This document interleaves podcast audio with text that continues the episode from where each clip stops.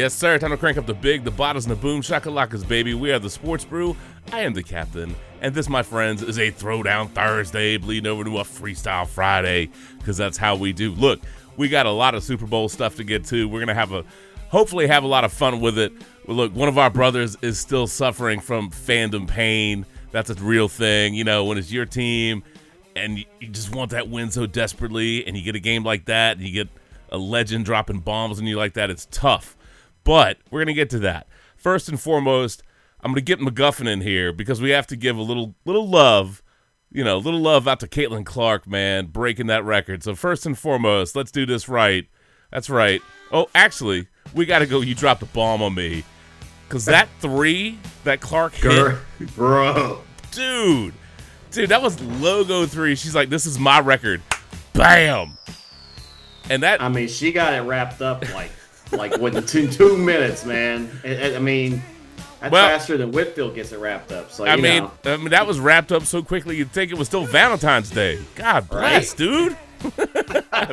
that three point was like a dagger, man. She just stopped, popped, like, and that it was. It didn't. It didn't roll Stop, around the rim. Nothing. shop. No, it was just like boom, boom, bam, bam. I mean, that was done. So that was pretty fantastic.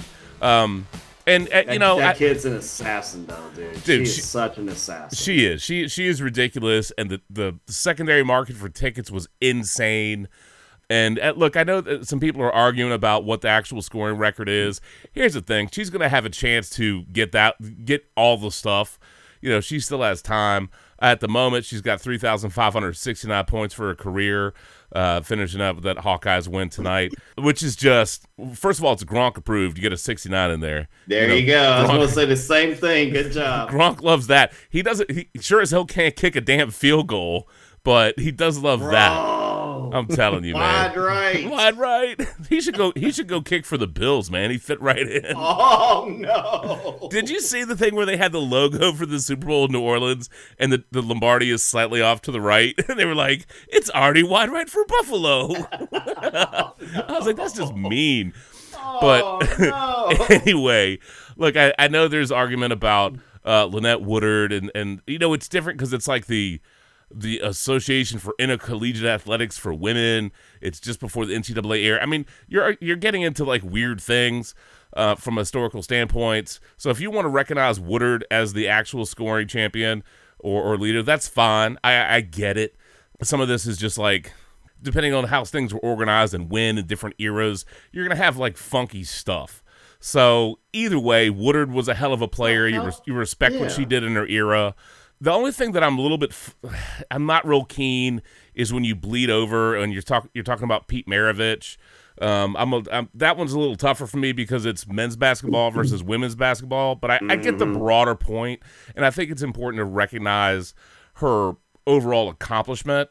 But it, you know, it's always always the caveat. If you're talking about Pistol Pete, it's before there was freshman eligibility. It's pre, you know, three point era. It's a whole. That's a whole like that is that's a whole different era of stuff. And it's men's basketball. I think that's that. I'm a little bit eh, uh, but I think it's totally okay to recognize, you know, what she's doing and just you know, really at the end of the day, people are arguing about a lot of stuff. Twitter's had a couple of like really crazy threads about it. But look, she, she's, she's a phenomenal player. It's an incredible accomplishment and appreciate it in this era, in this moment, and just appreciate her kicking that much ass, man. Yeah, here's the thing: if you're if you're being compared to Pete Maravich, uh, you're in rarefied air. You've Yes. done good. Yeah, you, So, you've done I right for yourself. Yeah, you're doing okay. So let's let, let's not lose sight of that. Right. She's a phenomenal player, phenomenal scorer, uh, absolute freaking assassin, dude. Yeah. And she lethal. she brings eyeballs to the sport, man, and you need that. You need that. However, and we make jokes about, you know, the WNBA and all that stuff, but here's the thing, man. And I watch women's basketball because of her. yeah, now. yeah, I mean, like literally, right. The, the, the kid thing is awesome. the thing is she she's a fan magnet. yes. right? And every Mm-hmm. sport, you need champions of the sport. And we could talk about, you know, being a role model for little girls and that kind of stuff. Look, at the end of the day, she's a role model for, for people that want to play basketball, right? I mean, that's what that is. I mean, you think about like the news pieces and you got, you know, they'll interview a student and they're like, oh, well, you know, guys want to be here, girls want to be here because they want to see excellence. And at the end of the day, that's what that is. People appreciate excellence. Uh, so they appreciate Caitlin Clark. There was an interesting argument about whether or not she needs a championship to validate her career. I don't think she does, but it would be nice, right? It would be nice. Yeah.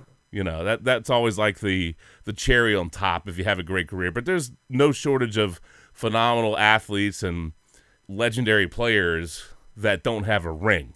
They have cracks at it, right? But they just they don't have. It happens. You know, it's a team sport.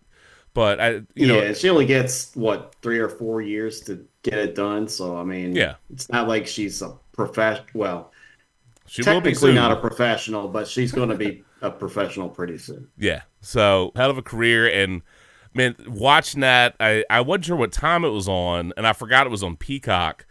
And then I started getting the stuff in my uh I was looking at Twitter and I was like, okay, let me let me see what's going on here. I was like, oh crap. And so I went ahead and put it up on Peacock and I jumped back, uh, which is one thing I will say is nice. Um, I jumped back and I watched that unfold, and the crowd went bananas, dude. It was that that part was very very cool. Secondary prices, ticket prices were insane, so the ticket was definitely hot. But that was a great moment. And again, you know, we get into all these debates about athletes, and you know, we'll do this tonight about talking about Tom Brady and, and Mahomes, right? Because that's like the thing right now.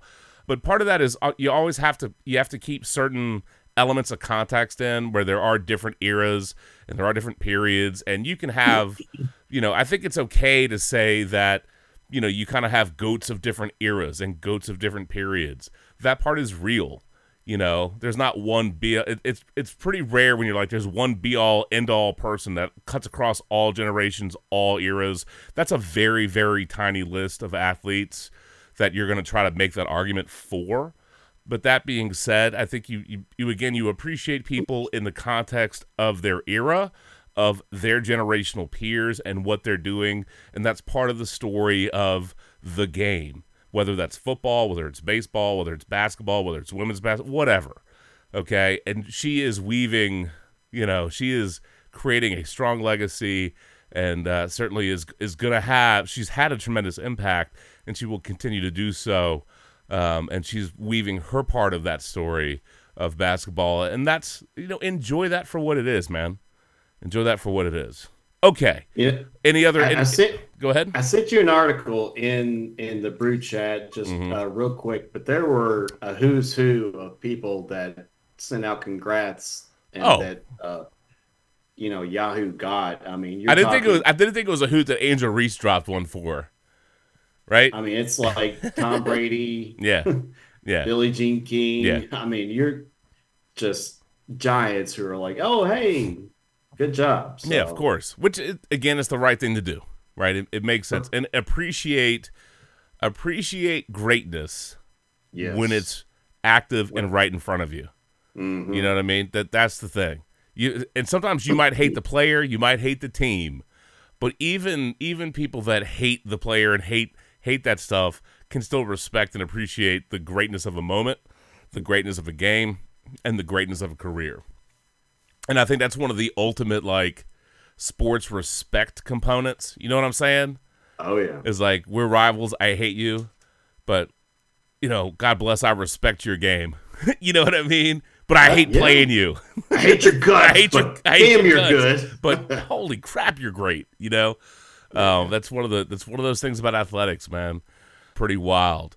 All right, so we got Shannon in here, and uh, I guess now I need to get Randy in. Now, Randy, I've been having a tough time figuring out what song to play for you. So, like, I've gone through a couple of things in my head, and th- we're gonna see how this plays out. But I think first we have to go with "I Dreamed a Dream." Oh no. that there were some holding penalties and holding calls against the Chiefs. You're not wrong. you are not wrong. There was there, was that one. There was that one. And then, you know, at, at the moment at the end of the game, man, like, you know, and one of the first things I said was, dude, I'm sorry. Because I know that that was rough. And you went full surrender cobra mode in the recliner, man. Like, and, like we just knew. We were like, all right, Randy needs a minute, man. But like, having been on the bad side of some losses that fan raged me up, I figure we, we should go Limp Bizkit break stuff. but I'm glad your I'm glad your Yeti koo- koozie like survived. Trust me, I, I literally, I literally sat there and like for the part of overtime, I'm just got that koozie in my hand, and all of a sudden, as they're just driving down the field, I feel myself kind of starting to just squeeze the koozie, and I Yep. start to feel it give, and I went, I better let go of this and set it down right now. yeah, it's a metal one.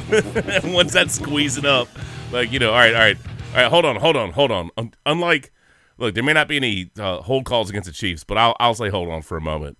I'm just kidding. Oh no! Damn. I'm just kidding. but yeah, I mean, after that, I, I definitely had to, I definitely had to walk outside for. Yeah. And And- and with the, how appropriate is break stuff because literally I'm just in my mind going, yes, this is what I want to do. I want to take this and smash. And like, and I thought like, but I can't. It's not my stuff. I'm not at home. I can't do it. I just, I just got to walk around and breathe. That's all I could do. Yeah, It's like I couldn't react in any way, and you know that's definitely a lot different than it was like ten years ago. So yeah. No, I mean I it's have grown up. yeah, I mean, I've definitely had. I mean, I think that's one of the things with sports, man, is you can get really wound up um, because you're vested. You care, right? And Yeah. you know, it, it it's tough. Look, we, we talk about the rivalry between like the Packers and the 49ers and all the stuff that that's in, in- embroiled in that. But I mean, God bless, man. Two out of four years, dude. The 49ers play the damn Chiefs in the Super Bowl and they get you both times. And you have a 10 point lead in both of them. Right? I mean, that's that's a bitter that's a bitter ass pill. And I will say this, right? And, and we'll talk about the game and some moments and some things that happened. But like the 49ers played well enough to beat virtually anybody they would have played. Now they had a couple of negative plays go against them. The muff punt, I mean, that was obviously brutal. The blocked Oh. extra point was tough. But you ultimately, like a legend snatched that from you, right? A legend because this was a game that you you'll hear people say kingmaker, but I mean this was like this was a game for Mahomes and Reid and that organization that puts a stamp on if you if you didn't want to talk about dynastic whatever you, can't get away from it now right? To win that way because brock purdy uh, you know repeatedly put the 49ers ahead. He put them in position to have a lead right? And the chiefs just kept coming back and taking it and that's what they did at the end. I mean, you know, I mean, Lord knows how many conversations I've heard heard with people arguing about, you know, should they have taken the ball, should they have deferred, should they have this, you know, a lot of that we're arguing because of the outcome, right? But at the end of the day, the 49ers, I believe, quite frankly, the 49ers and the Chiefs would have beat virtually anybody they played in that game, but they got to face each other, and a legend snatched that from the 49ers, right? So it's annoying, right? It's a, as a fan, it's annoying for sure. And I know you, you obviously the whole thing bothers you. So let's let's have a little ragey outlet moment. I know it's bitter. Like I get it. I do. I'm not as vested in this game as you are. I'm not a 49ers fan. I'm not a Chiefs fan. And I, I think one of the things about doing like the podcast, like playing fantasy sports and doing the podcast, I'm not desensitized to my fandom, right? But I do look at it a little differently at this point in my life than I used to. Some of it was because of how much I hated Dan Snyder and how bitter that made me with the Redskins um, about certain things. And at some point, I had to get over that. you know what I mean? I just I had to. Hey, at least Uh, you survived the Dan Snyder era, I right? did. I did survive the day. um, you know, but I mean, there, there's just things, but that doesn't mean that a loss can't hurt. You know, that doesn't mean a, a, a blown call can't, you know, tick you off. And I still remember, and we had a podcast, and we've joked around about it before. Lord knows I haven't I haven't listened to it in forever, but you know, I went to a game. It was a Carolina Panthers watching a Redskins game, and the refs had like inadvertent whistles or no whatever it was, and I mean, it completely screwed, you know, Washington in that that play in that moment, and and I was genuinely mad about it. You know, I mean, I was pissed, and I carried that for a while, and I carried that when we recorded that that week. I carried that that frustration through, and it was evident. So, uh, Randy, Shannon, and I are here for you tonight. if you need a, a- an outlet for a couple of minutes for your 49ers fandom for the memoriam of this sports calendar year for the San Francisco 49ers, I'll give you the floor for a couple of minutes so you can you can express and get out. And then we'll talk about the game, but you can you can go ahead and get it out for a couple of minutes. If you didn't do it for, on, I don't know if you did it on Valentine's, but you can certainly get it out now too.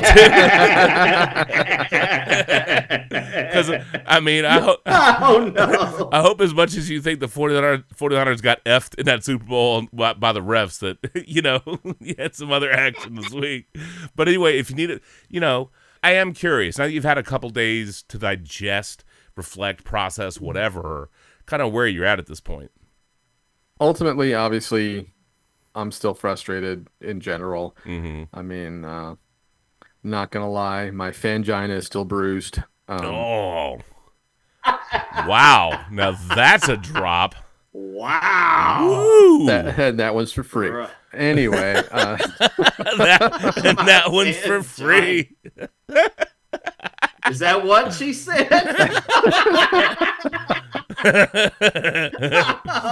Wow. but just kind of reflecting on everything, you know, it's not like I can't be disappointed in the team. I'm actually really proud of how much that team fought the entire game, even after like losing Greenlaw to Yeah. a ruptured Achilles. I mean, that you know, and I actually watched some videos where even the chief, even the chief sideline was like, "Oh shit, he just went down." Yeah.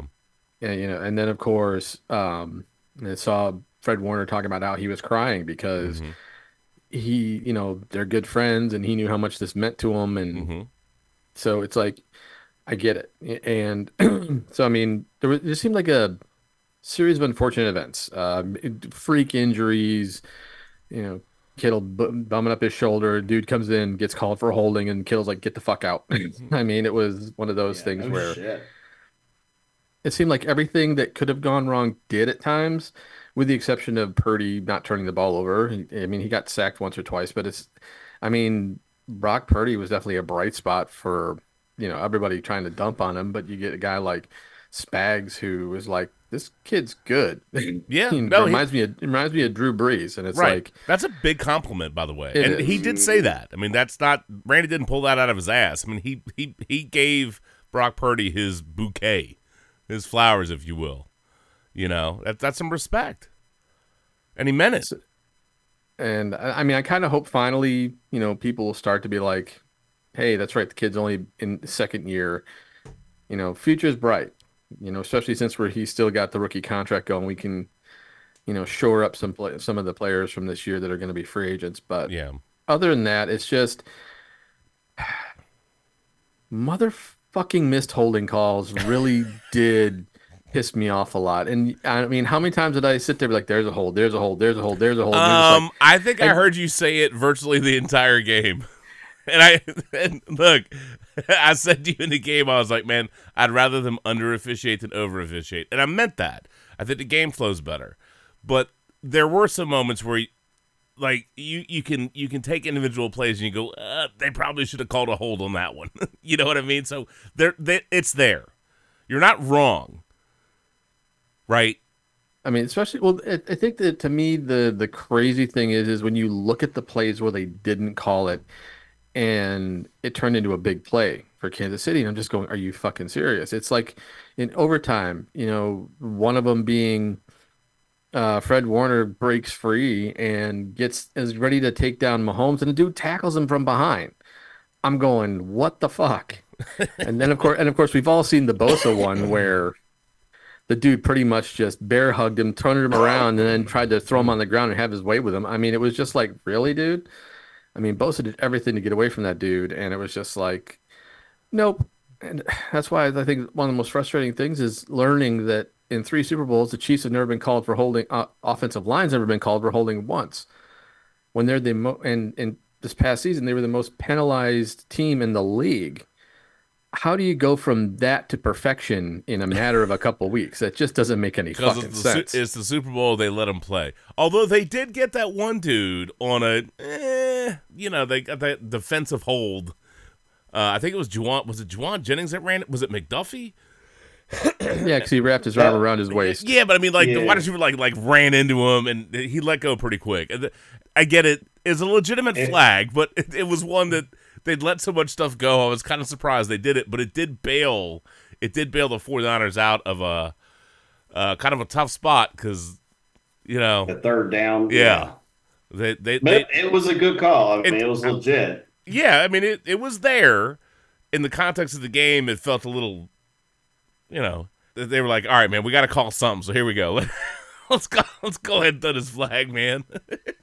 No, I will say But that I will. I am going to place blame on somebody here. uh oh. Oh. I'm going to place I- it on Todd.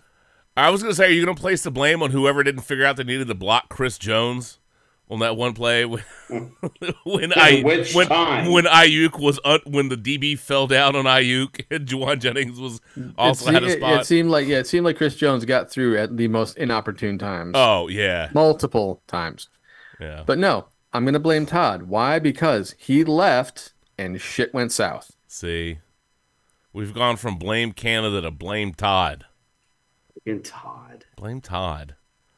I mean, Todd. Matt surprisingly lasted the entire game. How could Todd not?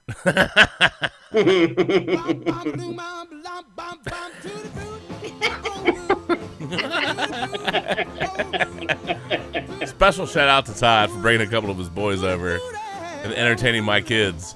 They were so wound up, by the way. Oh my god, it took forever for them to go to bed, but they they had a they had a good time. That was fun. And I for real thought one of his sons was messing with me when he was like, "Who's Dan?" S-" I was wearing my shirt that said I survived the Dan Snyder era, and he was like, "Who's Dan Snyder?" And I'm just like, "Oh my god." Because I, I'm like, okay, your boys really don't care about football at all, do they, Todd? No. They They don't. don't. They don't. It's just funny because like Todd does, but eh. oh well. Who is Dan Snyder? Really? Who the fuck is this guy? I will, I will say, hey, at least the chili turned out good. yeah, There you go. yeah. Actually, there's probably a more appropriate. Dan Snyder. They drafted who? who the fuck is this?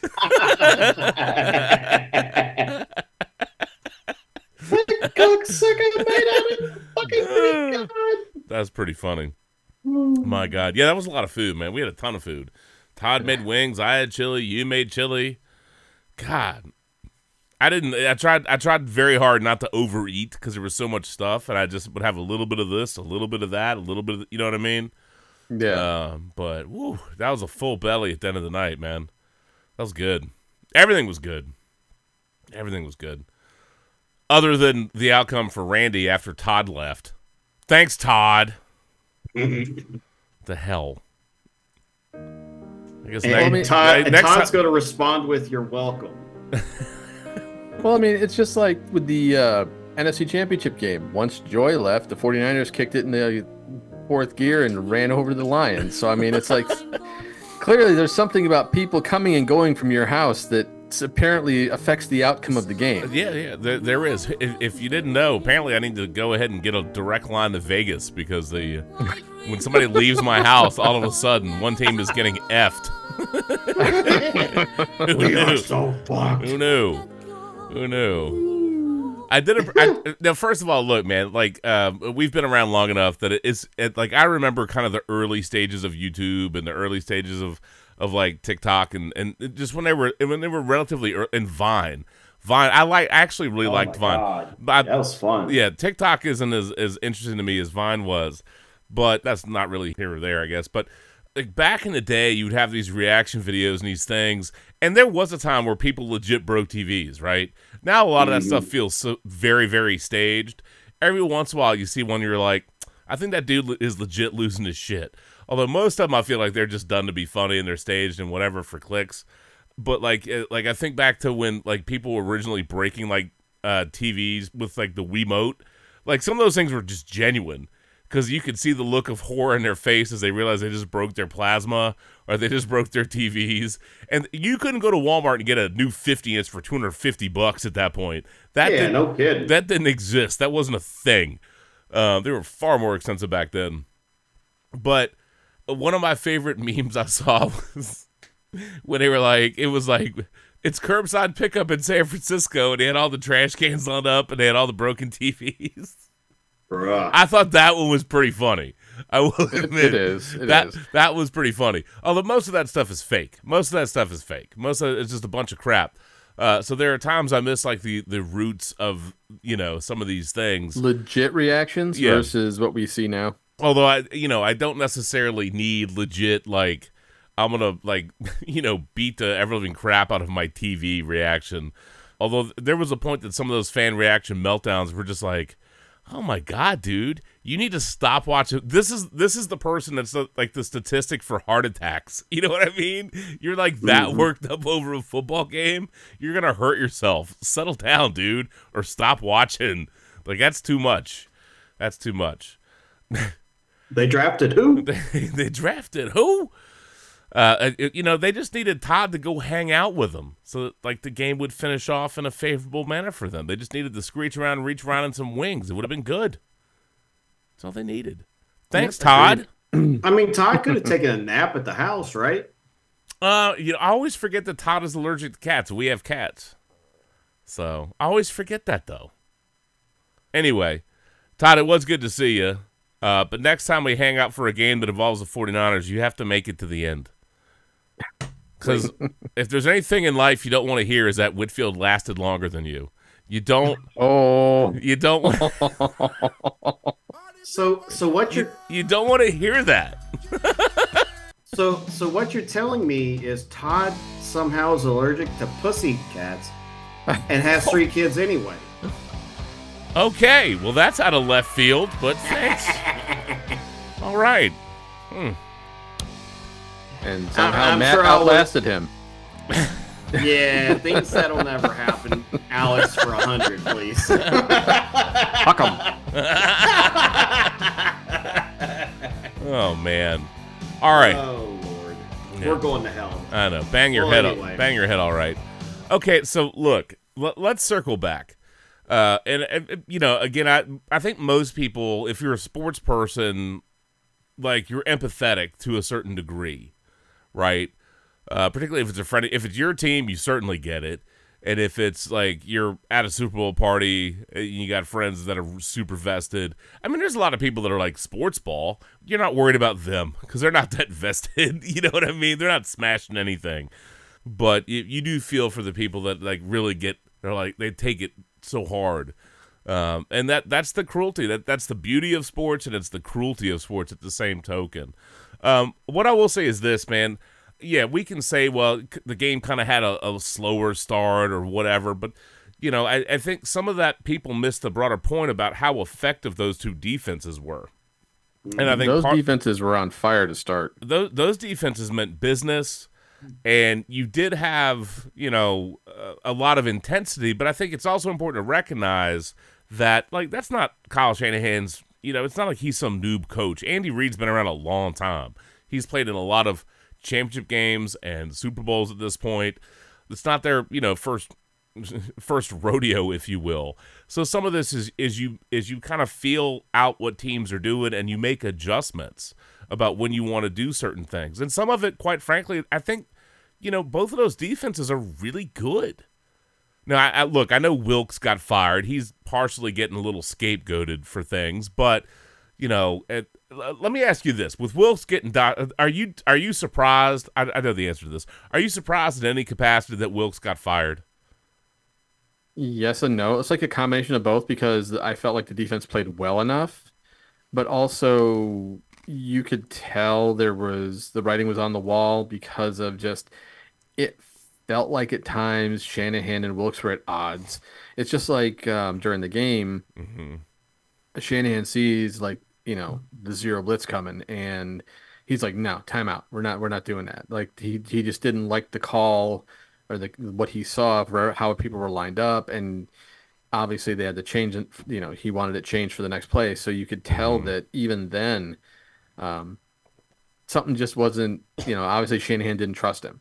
So and there were times this season where it just felt like Wilks just couldn't get that energy going at times for that defense on not on similar to what we saw with Robert Saleh and DeMeco Ryans over the years. This the defense at times just felt lackadaisical. We I mean look at the you know the playoffs leading up to the Super Bowl. You know the the, the defense just seemed almost you know not there. Well, I mean, look, uh, Green Bay and Detroit ran. Now, look, I know San Francisco ends up winning those games. I understand that. But you had a couple of games in the playoffs. And yes, the 49ers defense played, I would say, much better overall against the Chiefs than they appear to have played earlier in the playoffs. But they got run all over. And it took some I don't want to say football miracles, but it took some fortuitous they had they needed some breaks and they got some, like the ball to bounce off the helmet. I mean, they had a couple of things bounce their way, and I'm not I'm not trying to diminish that they earned the victories because they came back and won, but that defense got them in trouble in both of those games, right? Mm-hmm. I think that's yes. a, I think that's fair to say. Their defense let them oh, down yeah. a little bit in both of those games. They got bailed out over the course of it, and they managed to win.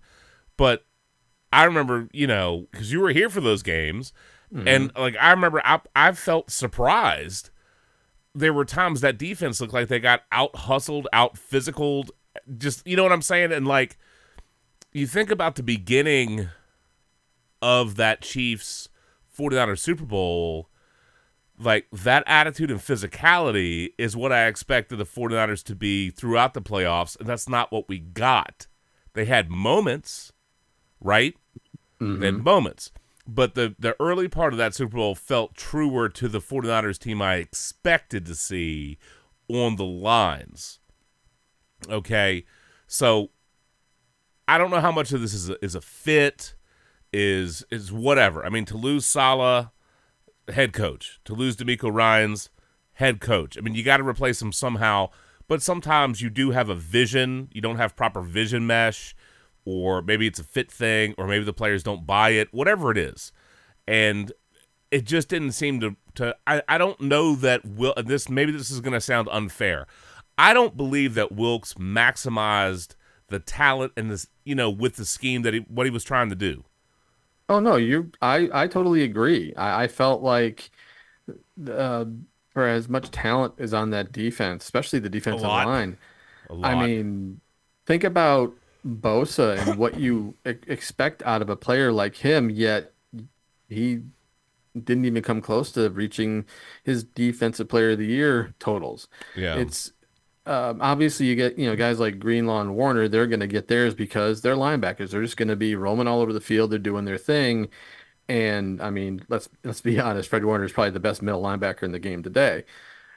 But it's just I felt like whether Wilks was in the booth or on the sideline. I just felt like the team didn't buy into it. Mm-hmm. Uh, I felt like there was just there were just some differences that the team just either didn't get it or he didn't explain it well or something. There's some, something. There was just something there that just felt different that just didn't feel sit right with me. Right. And, and the fact that he got fired obviously kind of proves it. Um, and I realized his, one of his main things for him was to potentially have a shot at becoming head coach elsewhere by showing what he can do as a defensive coordinator for a Super Bowl caliber team. Mm-hmm. Now, I'm going to say this, and it could be, you know, you can call me say bullshit or what you or not. If DeMeco Ryans is still the DC, Niners win because that defense would have been firing on all cylinders no matter what. So uh, you know, and that's that's a tough thing, but I would certainly, I think it's reasonable to assert that some of the assignments that they appeared to miss, right? Some of the moments that they appeared to struggle. And, and again, uh, Spags just got a contract extension, and that's his fourth Super Bowl as a defensive coordinator. All right, that's a lot of hardware. That's like, you know, I don't. I think is he the only co- defensive coordinator with four rings? I think so. I mean, if, if if the only other person that might be somehow in there might be LeBeau, he, it would he, be either LeBeau or Belichick, but and, I think Belichick may have gotten two with the Giants. Yeah. Um, but I mean, LeBeau like, it, got two or three. And uh, yeah, I mean, and LeBeau is obvious. I mean, he had a he had a phenomenal career. So we'd we'd have to go back and do some digging. But either way, Spags to have four.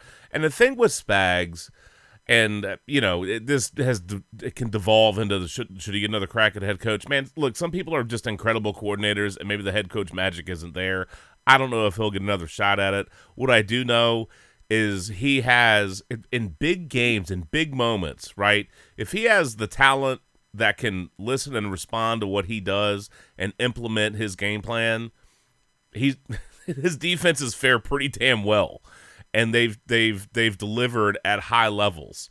You know, Chris, you, Chris Jones said it, man. He said it. Uh, I, I'm I'm going to say on NFL Network, he's like in Spags we trust. hmm You know, and they should pay him. Look, and like Andy Reid and Spags are a great pair together. Just like An- just like Oh Andy Reid and Patrick Mahomes are a phenomenal pair. And Yep. you know, I, I know we spend a lot of time now arguing about you know, yeah, Belichick and Brady who would win without him, and Brady got a ring in Tampa Bay. Blah, blah, blah. Look, Bel- the part of that magic of the Patriots is the pairing of Brady and Belichick. Period. End of story. Period. End of story. What happened? Tom Brady winning a ring in Tampa doesn't diminish what they accomplished together. If Belichick never coaches again, if Belichick never wins a ring, you know, gets another, it doesn't diminish what he did. We're just arguing about stuff. The thing is, that was an elite level quarterback and an elite level coach, and they were a great pair.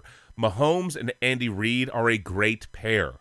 From a coaching standpoint, Mah- uh, excuse me, Andy Reid and Spags are a great pair. You know, they they they clearly have worked and built that roster well, um, and they're going to have their own challenges. For all the people talking about Brady and the Patriots and what he accomplished, look, this team is not going to be the same in ten years. Okay, at some point, Andy Reid will retire. He's what mm-hmm. sixty six. I doubt he's. I doubt he makes it coaching till seventy six. You never know, right? But at some point, Kelce's going to retire. At some point, they're going to have to replace Pacheco. At at some, I mean, you know what I'm saying? Like what what the you always have to remember what the Patriots did was over 20 years, and that's a lot of roster turnover. That's what made it so unique in the in the in the era of free agency and salary cap. And the and the Chiefs will have their own challenges with that. They're not there yet, but it's coming. They already had to make a tough call with Tyreek Hill, and you can say, well, they're fine because they just won back to back Super Bowls, but you have to make judicious roster decisions about who you're going to pay, and you also have to draft well, right? And they've made some good draft decisions over the past couple of years to have some of these players. Well, if you don't draft well, that changes. If you have a bad contract that hurts you, that changes. So you, they got a long way to go, but it's a hell of a start. So I just wanted to keep that in context. But that pairing of of Spags and and Reid and Reid in my home, that stuff is special. And when you have great, you know, great chemistry, um, you can accomplish a lot. Um, we'll see how that shakes out. Chris Jones, by the way, uh, apparently wears size 22. That dude ah, got dang. that dude got some big feet. I was talking with McCollum, a friend of ours, who is from around. I, I don't remember what town he's from, but he's he's he's from that area with Kansas. You know, Kansas City and Kansas and all this rigmarole. But anyway, he was showing me some pictures. He went and he visited Arrowhead for his birthday. He was back there, and they did a tour of the stadium. He and his wife, and there's a spot where they took a picture of Chris Jones's shoes. And he texted me. We were talking about it. And he said they're size 22, and I'm like, what? At first he said 27, and I'm like, 27? That's those are like clown shoes. Do you have that right? I was like, there's no way, dude. Um, so I, I googled Chris Jones, and it's 22. So they they kind of are clown shoes. I mean, 22's bit like I wear 15s. 22s are ridiculous. Yeah. You know, that's crazy. But that's a big man. He's like six six, three bills. He's a big dude. All right, he's he's a big dude. So I was seeing on on the um, NFL Network post Mm-hmm. game. He's the second defensive tackle ever with three plus Super Bowl rings hmm and five plus Pro Bowls. And I the think the only other is Mean Joe. I think he's also been all pro. I don't know how many times. Either Pro Bowl or all. It may well, be he, all. he's done. I don't know if he's a five-time All-Pro. He's probably a five-time Pro Bowler. But uh, what you want to look at is how many times is he an All-Pro? Because that's like the creme de la creme. Pro Bowls are nice. All Pros are like that's that's from your peers. That's not fan vote. That's n- none of that crap. You're not an alternate. If you're an All Pro, you're an All Pro. That's a small, small. Like that's a much Well, that's a much higher honor. and Joe Greene. So Yeah. I, Oh, I, well, that by itself is a tremendous thing. And look, I mean, uh, look, there were a couple of moments in that game. Watching that game as a whole, I'll, I'll say a couple of things. Number one, Randy, you're right. The 49ers fought really hard.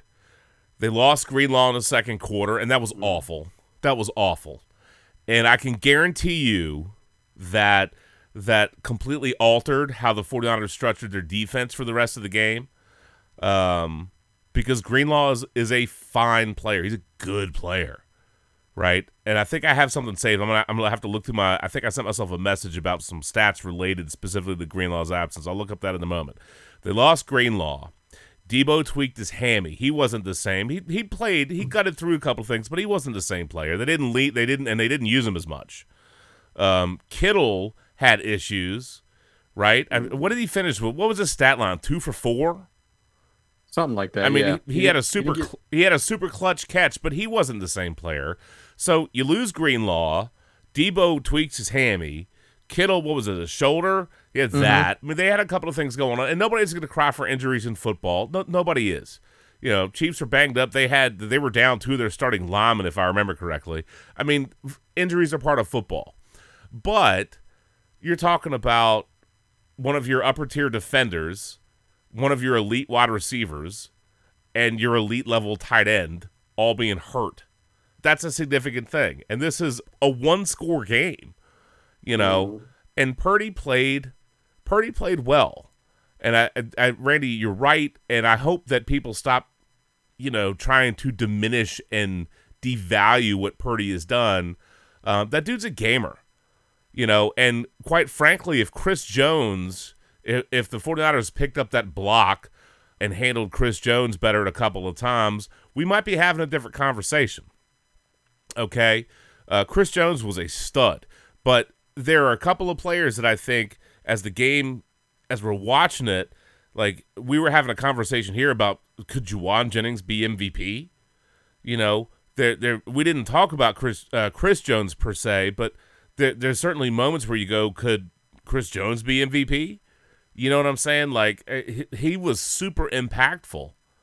Um, Yes. and and and at ve- times he was the best player Yeah. on the field. And, in very critical moments, Chris Jones was super valuable, and I hope they find a way to bring him back. Somebody will pay him, and if he just wants the bag and they won't do it, he gonna get paid because he's worth it. And this is his la- This is arguably his last great shot at a big payday. I'm not look. He's he's made money. I think he's made over ninety million so far in his career. So it's not like he's Well, I think I think this year was but- uh, just a one year contract. Yes. So Yes, but uh, like I think Chris Jones, I think you pay him. Maybe you're not giving him a seven year deal. You don't do that, but four years, three years, four, whatever. I, th- I think you you try to bring him back unless he just has out absolutely outrageous contract demands, uh, and then maybe you just let him go. But I mean, he was so valuable to that defense for how we got in Brock Purdy's face. I mean, he impacted multiple throws that would have been, you know, if if he wasn't in Purdy's face, Purdy had Purdy would still have to make the throw, but he would have had a much better shot at throwing a touchdown. a couple different times. Yeah, I think one was an overthrow to Deebo in the end zone. Mm-hmm. Out of the back Uh, of the end zone Mm-hmm.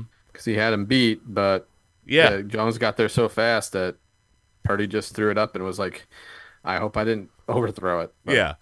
And then you have the overtime one where Purdy essentially is backpedaling on that third and four, and he sells it out of bounds. And again, Aiyuk was open. The DB, I, I don't remember who the DB was, but the DB fell down. I mean, Aiyuk had nobody on him. I mean, it, if Purdy has any degree of time, he could have thrown it to Jauan Jennings, but he would have had. A Which fa- I think, from what I understand, the play was designed for Jennings to at least get the first down. Yes. But yeah, I, d- I- we saw you wide open in the end zone. Mhm. I mean, uh, DB. I don't. I don't remember if he tripped on Aiyuk's feet or his own feet, whatever. But I mean, Aiyuk had nobody on him. All he needed was just enough time to see it and throw. But I mean, Chris. I mean, I don't know how they didn't block. Chris, I mean, Chris Jones looked like. I think I'm pretty sure that Chris Jones went untouched through that, which is insane. How? How? yeah, insane. So some of Chris Jones's plays, again, you know, Super Bowl MVP worthy. But I mean, you're gonna obviously Mahomes doing what Mahomes does. You know, he's gonna get the MVP. But other people had huge moments, and you know, fine. You can we can argue that maybe it, wasn't the prettiest Super Bowl. Maybe it had a slower start. But I would I would argue with anybody that it was really intense. It was very compelling, and it was a lot of defense early as they were feeling each other out. And the game had an incredible. If you didn't like the first half, fine. Not enough touchdowns, not enough fantasy points. Okay, Boo hoo. boo hoo. But that game delivered really a tremendous. It got as the game goes on, it got better. It got more intense. And really, if you're watching a game and you care about it, you're not just there eating chips and queso. I mean, I'm not against chips and queso. Please don't get me wrong. But some people go to some some people are sports ballers and they just go to a party to hang out. Well, I like hanging out at the party, but I want a good excuse me, I want a good game. And I think we got a great finish. I'm not going to say overall back to back whole front, you know, everything. It was a phenomenal best game I ever saw. I'm not saying that, but I do think it's up there in one of the more compelling competitive Super Bowls. You better and if you don't if you appreciate defense, I think you understand that better. Right? I think, uh, and I hate to say this, but I would say probably some of the casual people are like, "Well, that wasn't a, that's not a great game, bro. Settle down, man. That's a lot of defense, dude. Those are two of the best defenses in the league, and that's why it was so hard for them to do anything. You know, they they they had to set each other up, and you had a lot of plays that were so close, so close. We we love great offensive plays, but sometimes we just don't give appreciation to a great defensive play. You know, they had, there had to be a great defensive play to make Christian McCaffrey fumble, right? When the mm-hmm. 49ers looked like they were just going to roll down the damn field and just punch a touchdown and at like out of the gate, you're like, "Oh shit, they came to play, dude." you know? And then the 49ers repaid them when they stripped but that was Pacheco's first fumble all damn year. All year. His first fumble, which is crazy. You know, I mean, it was just intense that that uh was it Sneed? Was it Sneed that broke up that that throw to Deebo in the end zone? That would have that that was a woulda shoulda coulda been touchdown. Or was yeah, it McD- was on. Uh, Sneed was on him all day, all game for the most part. Yeah, it, it, it was one of the one of the Chiefs play. I mean, it was a, an incredible defensive play to break up because that. I mean, without a, a tremendous defensive play, that's a touchdown to Deebo. You know, I mean, th- there were great moments, and I, I think it's important to appreciate great defense. We spend so much time knob slobbing and glossing up offense, and sometimes we really do short shrift defense. Those are two damn good defenses, y'all. That was an mean- that was an intense, compelling Super Bowl. Uh, Intense. Randy, as you as a 49er fan, if I had told you before the game your your defense is going to hold Patrick Mahomes to 19 points in regulation, would you have signed up for that? all day long. Yeah. I mean, 31 other teams would have signed up for that. The 32nd team, Kansas City, Andy Reid would have said absolutely fucking not. But yeah, You know, like if you if you're holding Mahomes to 19 points in regulation and only one uh, touchdown at that. Yeah, Exactly. You, you did something good. You were doing your job. And um, Uh, the the thing is, is though, Hmm. and it, the the stat of of stats that I've seen, the Kansas City defense this year held all 21 opponents to less than to 28 or fewer points. yeah. If you No- take if, and if you take out Green Bay, it's even better than that. What's that? If you take out their game against Green Bay, Uh huh. if you take out that game, that stuff is even better. Take Green Bay. If you take Green Bay as an outlier, Mm-hmm. and you just you take everything else they did, what they gave up was incredible. Yeah. I mean that I that de- that defense did a great job.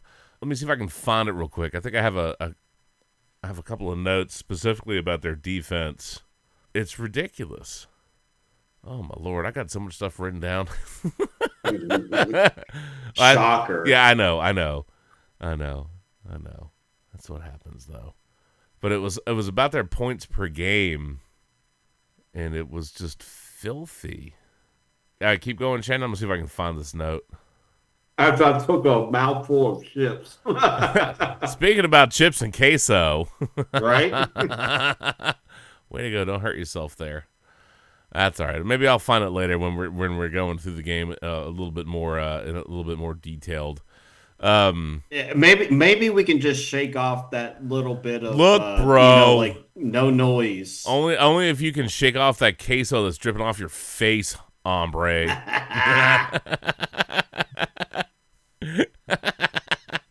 That's not nice. Hey, look, look. All I'm saying is, man. What, I, you're not gonna give that to me? I- Come on look, now. look, look, look, man. I'm, I'm just Didn't we saying. get enough of Taylor Swift Hold during on, the Super hold Bowl? on. You sure did. All I'm saying is I don't know. I don't necessarily know the secret to happiness in life, but I can tell you right now, I'm never sad when I'm eating chips and queso. You know what I'm How saying? How can you be? Right? True story. Chips and salsa, chips and queso, it don't matter as long. I mean, you're happy either way. Mm-hmm. Add beer and life is good. Can I tell you, like my my seven year old daughter has morphed into a Swiftie like over the past couple of months. It's so funny. Uh oh. Oh my god, her playlist is is just a mountain of Taylor Swift. I mean, she's got all the other stuff that she used to like, but she has like added in like just an absolute mountain of Taylor Swift stuff. And it is funny. This absolutely is a reflection. Again, she's seven, right? So uh, she's in like second grade, but this is a reflection of the peers. Like she was at, she like she knows who Travis Kelce is. Right? She was talking about the Chiefs and the football game. My seven year old daughter, who does not cared about football in any capacity, is talking about Taylor Swift, Travis Kelce, and the Super Bowl. Man, and look, look, I, I, Randy, I know you you were like, oh, why are they showing her? We're not the demographic, right? It's just like the halftime show is not aimed at you and me, you know what? At us, it's just not. Okay, I like Usher fun. I don't love Usher, and it was a solid halftime show. It had some great moments. My favorite part by far was uh, Ludacris out, uh, Lil Jon Ludacris. That part was incredible. Luda, that was my th- that was my favorite part, bar none. But but I'm not. I, I know, but I'm not. I I would say that we're not really the target demographic for that. We're also not the target demographic for Taylor Swift. Uh, but if if I recall correctly, I think the ratings for that game were the highest. I'm hoping I can find the specific thing, but the, the ratings were through the roof. Yeah, there it is. Super Bowl 58 was the most most watched telecast in history, averaging 123.4 million viewers across all platforms. That's crazy. It was the most streamed Super Bowl in history. Well, that's not a huge surprise. Um, that's just going to get bigger and bigger over the next couple of years. But I think the, the viewership number is what's super critical. More than 200 million viewers watched all or part of the Super Bowl across the networks. 200 million. That's crazy. And some of that absolutely is because of seven year olds that all of a sudden know who Travis Kelce is because of Taylor Swift. That's nuts. It's nuts. It's nuts. My So, God. it, it, on uh, interesting note, Uh-huh. Shannon, one of your favorite comedians, Brad Williams, Oh yeah. he posted on uh, Twitter. Well, X, fuck it, still Twitter. Um, Just call it. Twitter. It's okay. But basically, he posted a GIF of like the Katt Williams, like you know, the like giving a look like seriously. But it's just like says lifelong fans of teams that have never won a championship watching Swifties celebrate a Super Bowl win the first year they followed football. It's like, and it's just the look on the dude's face is like, seriously. I'm just like, yeah, that's kind of how I feel. It's just, you know, it's, and it's of course, and then of course to read Goodell going, Travis Kelce and Taylor Swift are great for the for the NFL, and I'm like, yeah, look at your social media where every NFL Shut fan, the fuck up. yeah, pretty much every NFL fan on social media, every time you see that, is like, I hate football now. This is not what football is about. I mean, literally, you just go. Uh, uh, no, I mean there were some people bitching, but that was a vocal minority because I I 100% disagree with you. Other than there are people that bitched about it. No, I'm just saying that's what all that's all I'm seeing on social media. Yeah, yeah. Well, about. right, right, right. I mean, there was a small chunk of people, and I'm I, I'm disagreeing with those ass bags. There were absolutely people that bitched, but there were people that bitched about everything. They bitched about insert player here. They, bitched about they they bitched about kneeling. They bitched about Kaepernick, and uh, we made fun of some of that. But they bitched about this. They bitched about that. I mean, the the look, the NFL is going to eat it up, and I think did Jason Kelce have more airtime than Taylor Swift? I don't see anybody complaining about Jason Kelce getting a bunch of airtime. Are they? They're probably waiting to see how drunk he gets and if he'll just rip his shirt off They again might- and start just they might be. being a, a I dumbass. mean, Okay. By the way, according to his daughters, as long as he doesn't show his boobs again, that's okay. that's was funny. That's fine. Okay, I found a thing with Greenlaw. Randy, I told I told you I had I had something set aside for this. This was posted by the 49ers faithful. So I'm going to go out on a limb and say this is probably accurate. All right, once Dre Greenlaw went down, Oren Burks filled in for him. Here's how he did in coverage. 9 targets, 9 catches allowed, 1 touchdown. When targeted, a uh, the passer rating from Holmes was 134.7 and his PFF grade coverage was 32. Uh, in other words, it was all it was all bad. The Chiefs did not score a touchdown when um, Greenlaw was in. So it, you know, of course, in this post, they're like, we're not trying to bash Burks or hate on Burks, but the defense clearly missed Greenlaw, which I think is true. I think the defense definitely Yeah. missed missed Greenlaw, and it does change. It does change things. I mean, it it just it just does. It just does. Well, and we were we were talking about it how once we saw him go down, we were Uh-huh. like, he's the spark plug of- that defense. He is the he's the tone setter. He's Mm-hmm. the guy that's gonna he's the enforcer. He's gonna punch you in the mouth and he's gonna fire that team up. And he wasn't there. And you know Warner did the best he could, but ultimately Greenlaw is that guy. He's the he's got that dog in him that he's gonna try to sit there and he's gonna try to rip your fucking head off and he's gonna hit you hard and he's gonna fire everybody up on the defense. Well, I mean, no matter how you slice it, it's a significant loss because it, it's not only the player on the field, but it's what your what you can do schematically, and you know it, it alters it. You know what kind? It just alters what you're running. You know what I'm saying? It alters what you run. Period. End of story. And the the Chiefs and Mahomes and Reid are smart enough to take advantage of that. And they kept they kept certain things in their back pocket, and they did they called certain plays at certain moments, and they okey doked them. Would it have played out the same if Greenlaw was on field? We don't know that, but I think you can say with some degree of confidence the defense would have been better with Greenlaw on field, and that's reasonable. It was a loss for them, uh, and I and I don't know. You know, it it stinks. Anytime you see like a non-contact injury, you're always like, oh no. Um, but it really stinks for someone to have an injury like that in the Super Bowl because it cost you in that game. But I mean, it's going to cost him most of next season. Yeah, for sure. You know, depending on his rehab and what he does, and then is he the same player? I mean, that, who knows? You know, but I mean, it, it might it might cost him all of it might cost him all of next year. You don't know. Um, so that I mean, that sucks. That sucks. So I tell you what, man. Um, I need another beer. This one is empty, and we've got some other like random things to kind of get through, and we can talk about certain components of the game in a little bit more detail because we have some big, we have some big things we really have not hit on yet. I cannot believe all of, like that hour went by so quickly, man. How did we already do an hour? Yeah, it beats the hell out of me. You know what I'm saying? Like this feels like we've been talking for 15 minutes. I mean, eh, it, th- this was supposed to be a Carl Weathers tribute episode, and, And- we haven't even gotten there. No, yet. we- I we haven't even my done goodness. Our Carl Weathers tribute yet, but we will. we will.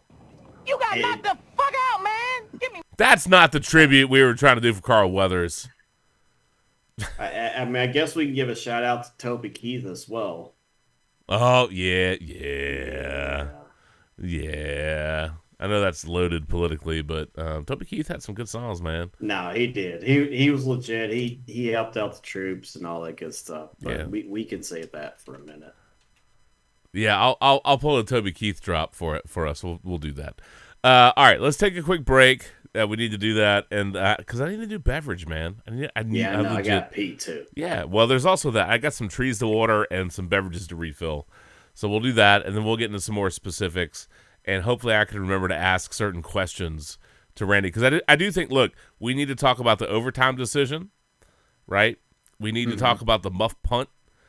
We need to talk about that, the overtime decision, and then maybe you know some key moments in the game. So let, let's do that. We can give we can- we can you know, we, I'm not saying we got to give like you know game balls and goats, right? I'm not saying that, but uh, I do think uh, there was a lot of story packed into the Super Bowl, and you know, it. I, I will say this is kind of funny, um, being a, a child of the '90s, right? You know, you think back to a lot of Super Bowls from the '80s and the '90s, man, they were ugly. You know what I'm saying? I mean, there were a lot of blowouts, and uh, there were some great teams. There were some phenomenal teams, right? but we generally get more competitive Super Bowls now. Every once in a while, there, there's an ass whooping.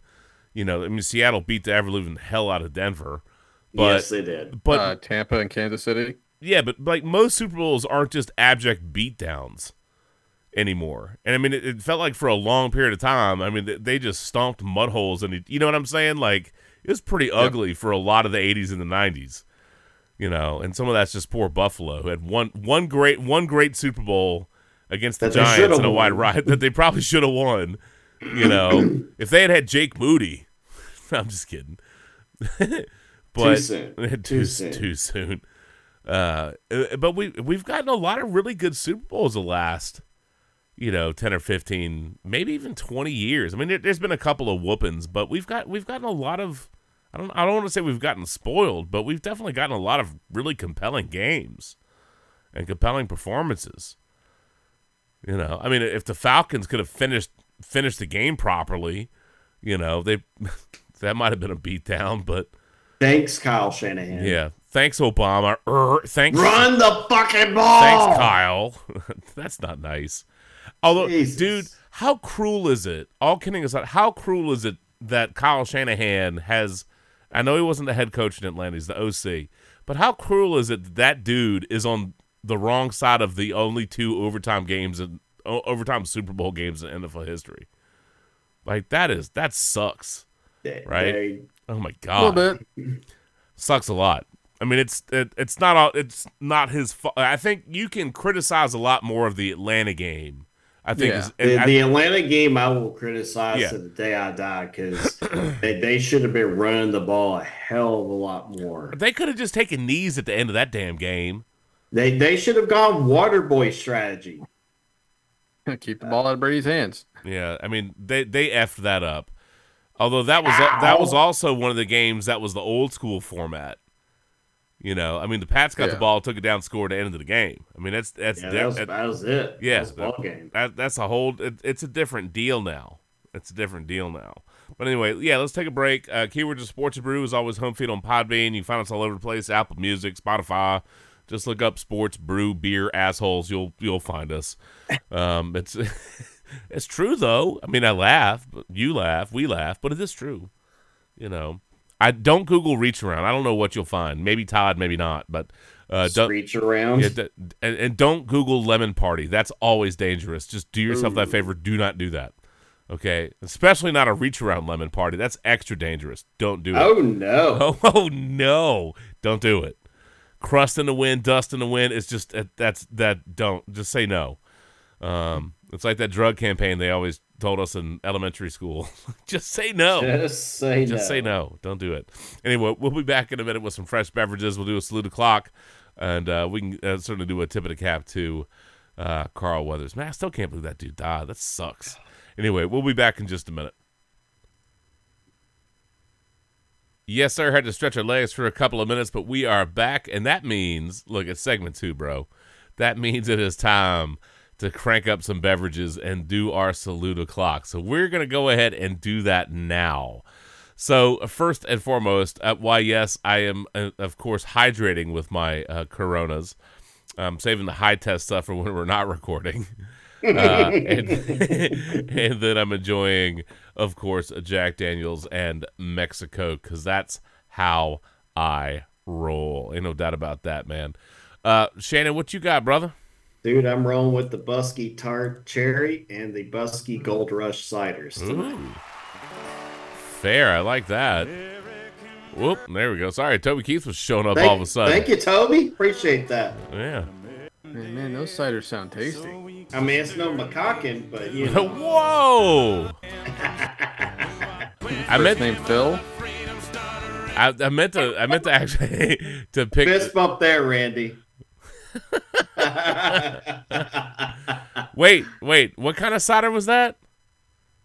McCocken. Oh man, are, are, are uh this is for Andy. Is Travis Kelce are, are Kelce and Swift gonna have uh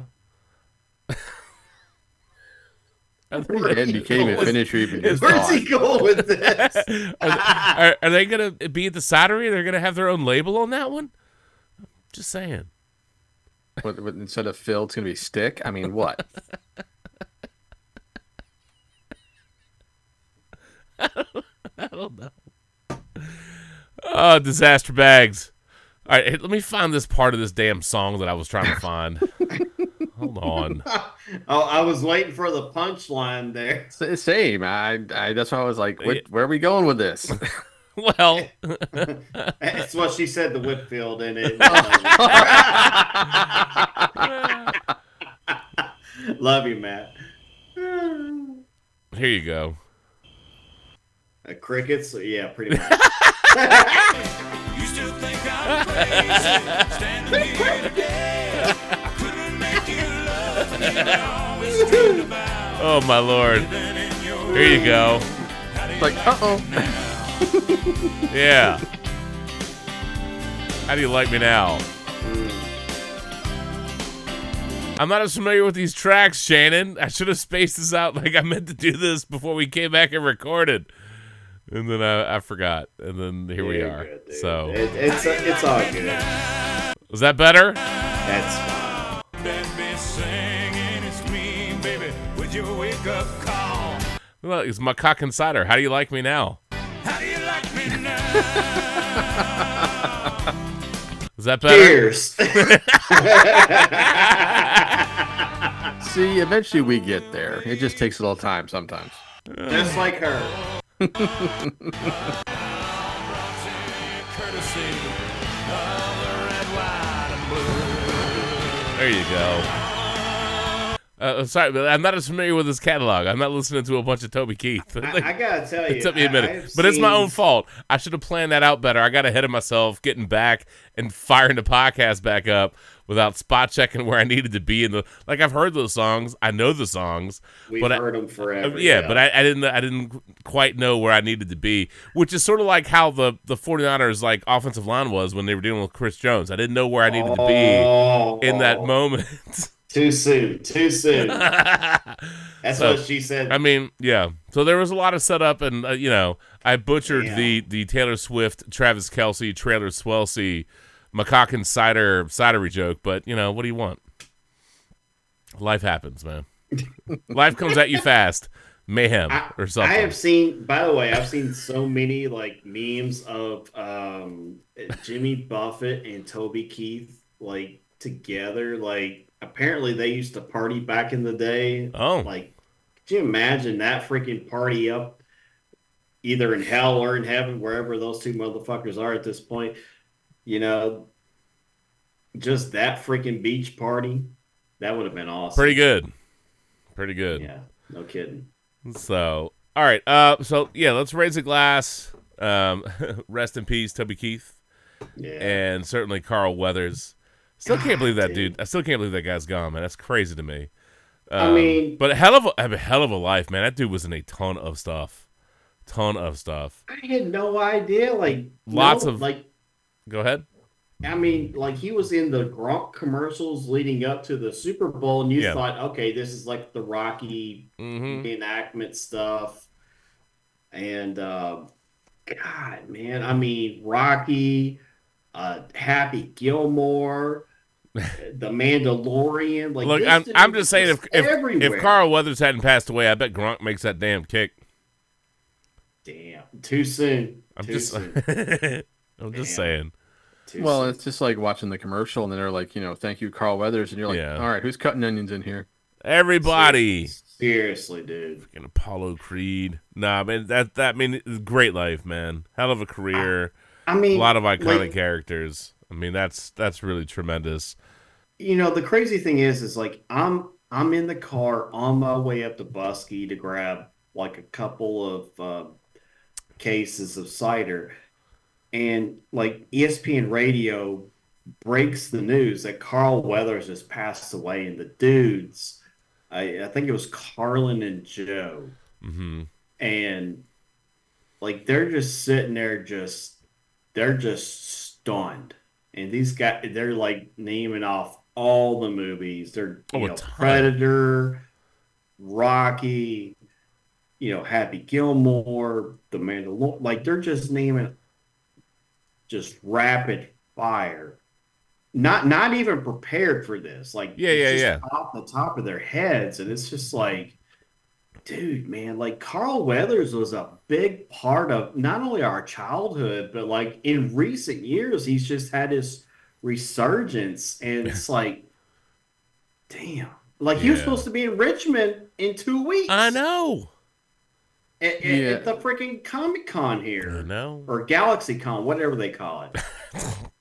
Yeah, Sorry. it's it's um, it's one of those things where you look back. I mean, we're unfortunately we're at that age where people that helped shape our lives as we were growing up Yeah. are are, are starting to pass away, and it's it's a bummer. Um, obviously, know, one um, I'll always be thankful for my father, you know, not caring about what movies I watch. Uh, so I got to see Predator when I shouldn't have. Um, it's like, but you know, I got to see movies like that, whether it be horror movies or whatever. hmm But you know, my father That's was always like, you know, hey, here's your buddies on screen because that's how that's how he viewed it. Like Stallone, Clint Eastwood, Arnold, Carl Weathers, all those people. He's like, "Here's- your buddies, go watch your buddies. That that's how he put it. Um, but it's interesting to think of how much they really did affect us and how those characters really kind of imprinted uh, certain things, you know, hmm into our lives um, as we grew up. Um, and it's hard to really imagine that uh, that he's gone, especially considering um, the day before he passed, he actually posted a video about how he was getting ready to start directing a project that he'd been working on, and Yeah. it's it's heartbreaking. Um, I I was actually really excited. Uh, I mean, I'm still excited for GalaxyCon, but I was really excited because, you know, first they had announced Carl Weathers, but recently they announced Dolph Lundgren. Oh, to get uh, both of Oh, them? dude. Well, Aw. and they and the thing is, is they had a photo op with both of them. So it would have been basically me between both, and that, that and I was I was like, you know what, I'm gonna pay the 200 bucks. I don't care. This is a chance to get Apollo Creed and Ivan Drago. yeah, that would in have been same- awesome, dude. If he And- dies, he dies. Now that's too soon. Too Oh, soon. sorry. oh, no. You're a dick. Oh, That's way too soon. sorry, Oh. sorry, sorry, man. Sorry. Holy But it's, shit. it's just it's just the idea that you know I was actually really looking forward to that. Give me that photograph. Oh, fuck. Oh, Jesus. Uh, you definitely uh, skipped the you skipped the line. You're definitely the first of us to go to hell for that one. Um, Express elevator. man. but but think about that. Holy- You know, an opportunity like that doesn't come along very No. often, and now Oh, like w- just weeks away, and it's gone. gone. you know and it is it's heartbreaking because not only is the guy was the guy a legend and helped shape our lives but he's a father he's a husband he's a grandfather he you know all the people he left behind all the people he's touched throughout the years that have he's helped shape their lives as well Sure. it's you know he's a, he's a and i was real and of course the character Greef Karga and the Mandalorian Justin I mean you have to admit that was a great character It was a great him. character. And I loved his character, character. arc from where he started to where he ended up in season three. And now, I mean, do you recast him?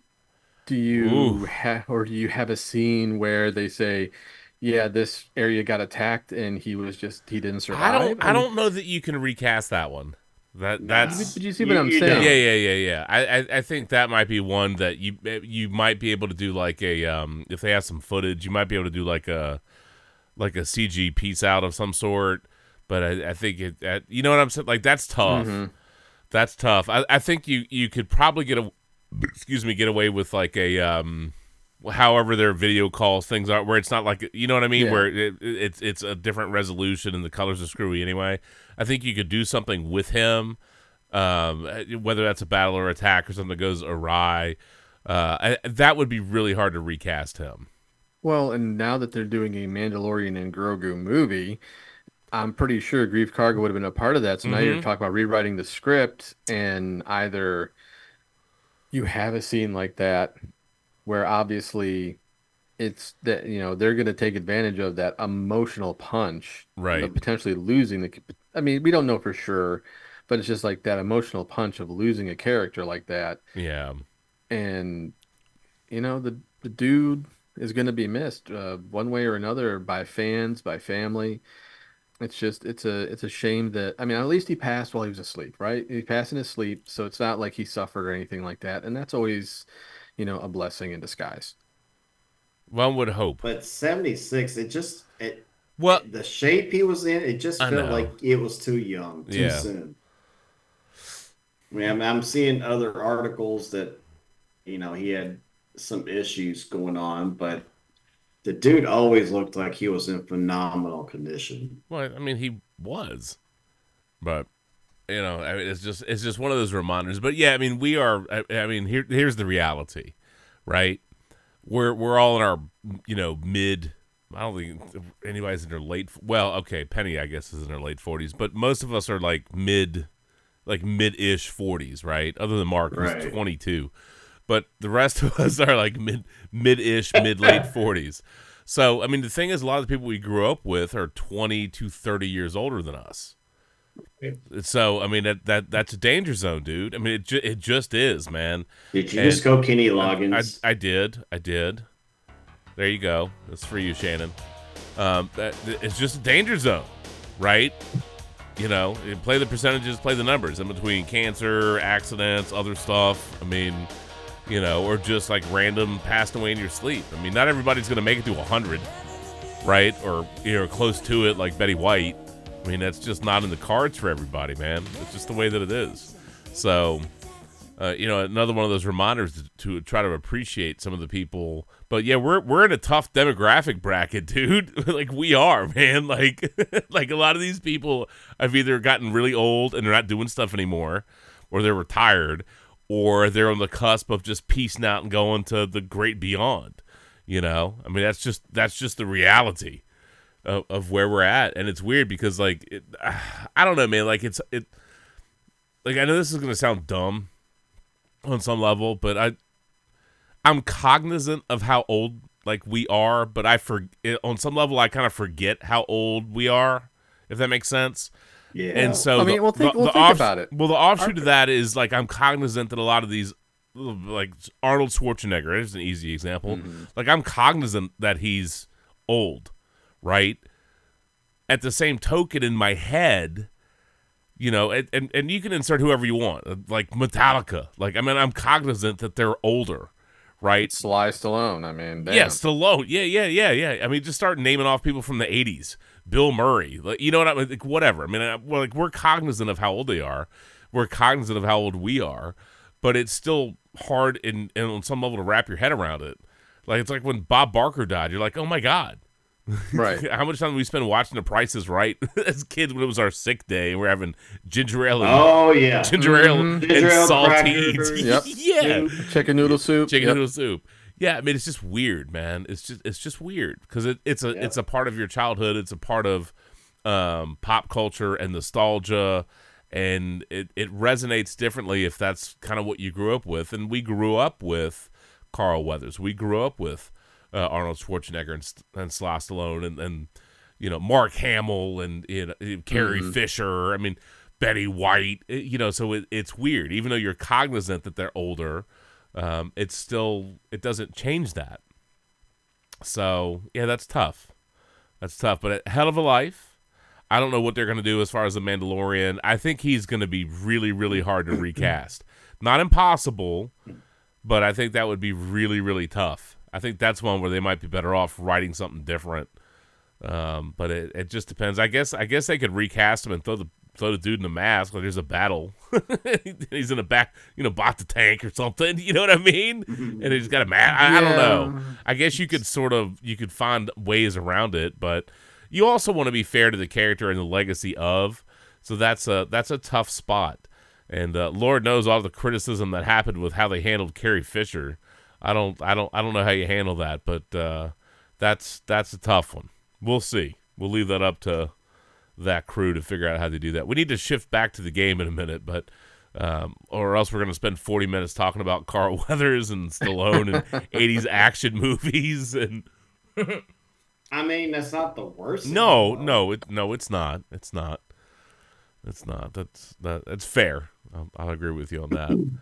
So, I mean, anyhow. I don't know if y'all saw or not. I don't know if y'all saw Arnold's um, kind of um, his uh, words towards uh, Apollo, or not Apollo, but Carl Weathers and it's uh, Sly Stallone's. Like both of those guys were just like our movies would not have been what they had been without him Mm-mm. being there. super critical. Both of those guys were Yeah. just so appreciative. That's a huge compliment, and it's a lot of respect. It is. And like, I mean, like Predator, like one person had to make it to the end. and, and, and Apollo almost made it, you know, Carl almost made it, but not quite. yeah. But dude, that freaking that scene where you had the dudes gr- eh, going Dillon, you son of a bitch. and they grab hands and the freaking biceps on both of those dudes just like just jacked up. By the way, did y'all like the Super Bowl commercial where Ar- Arnold was in the chopper and he's like, "Get me out of the chopper" or whatever? he said? yeah, that was great. Yes. that was so- Neighbor, neighbor, Na- neighbor, Neighbor. neighbor. neighbor.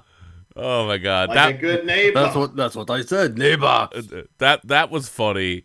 The donkey commercial was funny. Arnold Oh, was dude, funny. DunKings. The was dunk, the awesome. dunk kings was great. Yeah, um, And apparently, um, uh, Matt Damon said he improvised that line. That's funny. That's funny. Um, I don't think the whole slate of Super Bowl commercials was great, but they definitely they had a couple of heavyweights that showed up. You know what I mean? Like there were a few that were like choice. Although you know what I don't remember, and maybe I just missed it. Uh, I don't remember a Budweiser Clydesdale commercial anywhere. Did I miss Uh, that, or was there not I one? I didn't see one either. I don't. Yeah, I. I think It- there may have been one towards the end, but even then, it wasn't memorable. Yeah, like I just like, which is weird. I feel like every year for a long time it was always it was somewhere Budweiser and the Clydesdales or the Fraud. There was something that was of significance. I mean, remember the the Bud Bowl? Mm, I miss the Bud Bowl. They should bring the Bud Bowl back. That'd be great. Yeah, I Well, want uh, look. I, and I want Bud look, Light guys, guys. exactly have a good year. Let me tell you what. I want a real Men of Genius Bud Bowl. That's what I want. Uh, Real Men of Genius. Uh, those were such great. Give me real men of genius Bud Bowl, and let me tell you what, that will be viral as shit. And if you can somehow find a way to wrap Terry Tate into that, you will get, you will give '90s pop culture an absolute like it, it will be a melt. It would be phenomenal.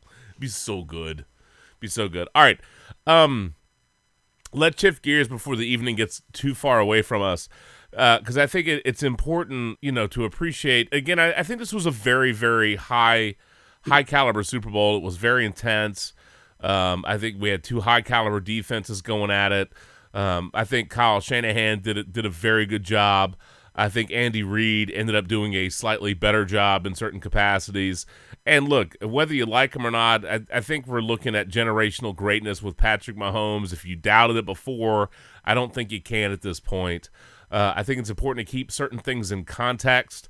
Uh, part of that is, you know, and I said earlier, I think both of those teams would have beaten just about anybody they played, and I meant that. Um, so we got a very competitive Super Bowl. I'm not saying it was always pretty. It wasn't. I'm not saying both teams were perfect. They certainly weren't.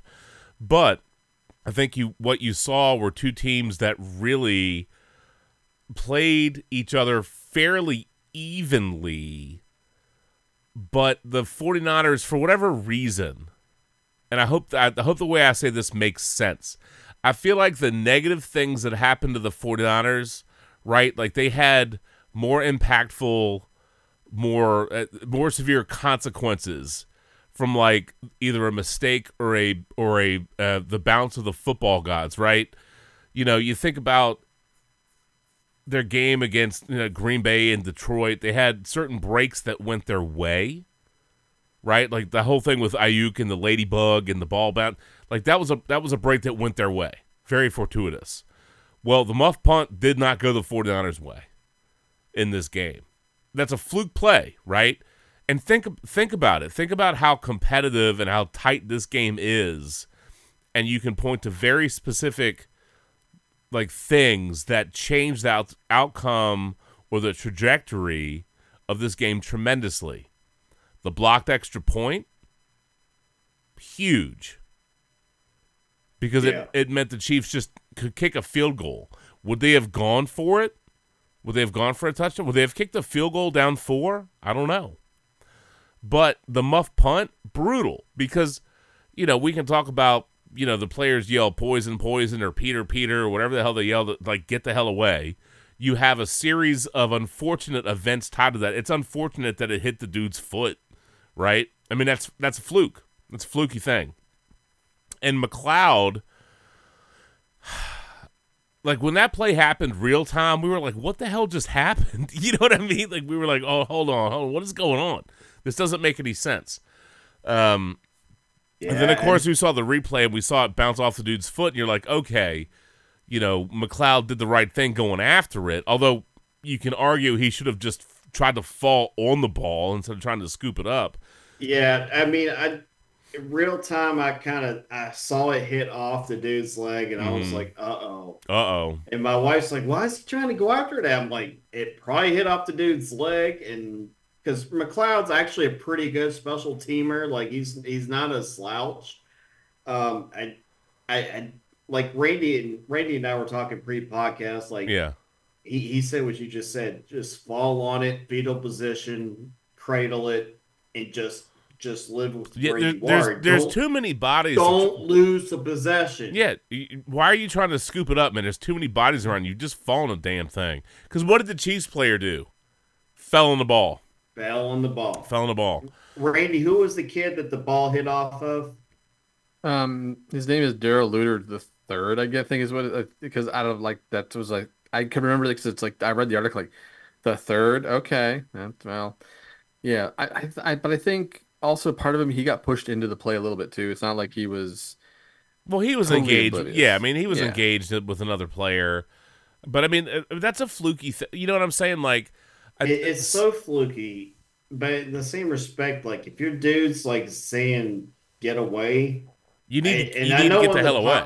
the the the the post game they were saying um he should have been more demonstrative but when your dude's saying hey get away get away get away like get the fuck away or just lay down and start rolling the other way like something, Something.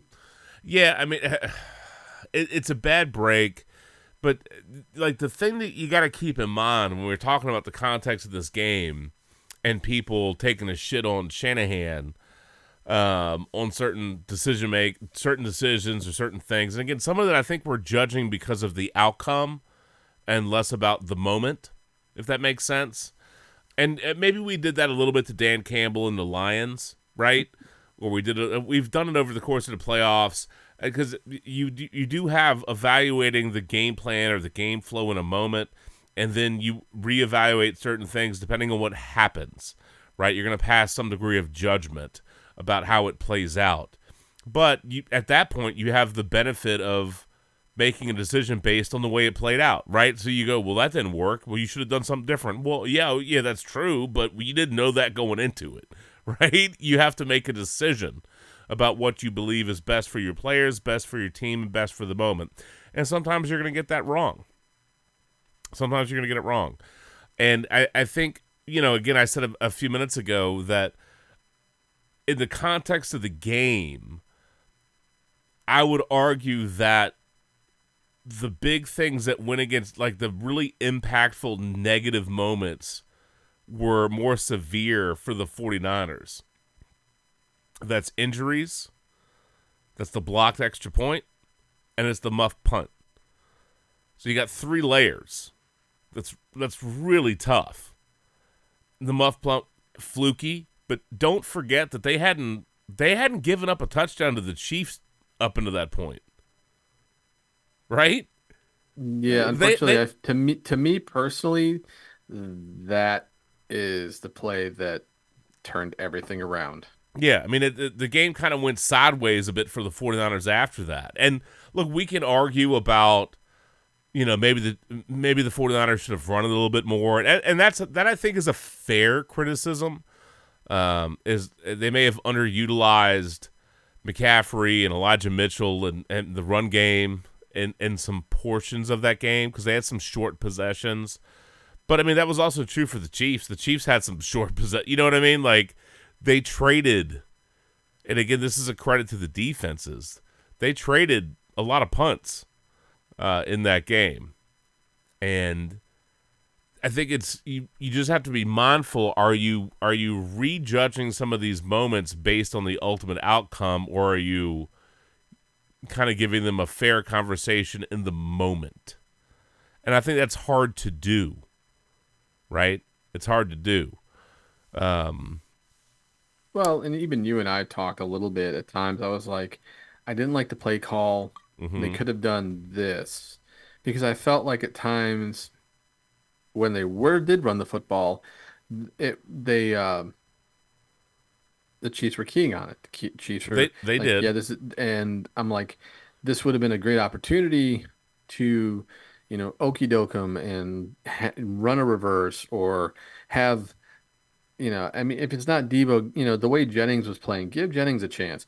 Have him come back around, take the pitch, and wa and watch him run the one way after you faked it to to McCaffrey. It's like there is there's certain things I felt like you could have run that may have worked well. Mhm. Obvious, I mean, obviously, like uh, when um, they went with that backwards pass to Jennings and Jennings threw that touchdown to McCaffrey.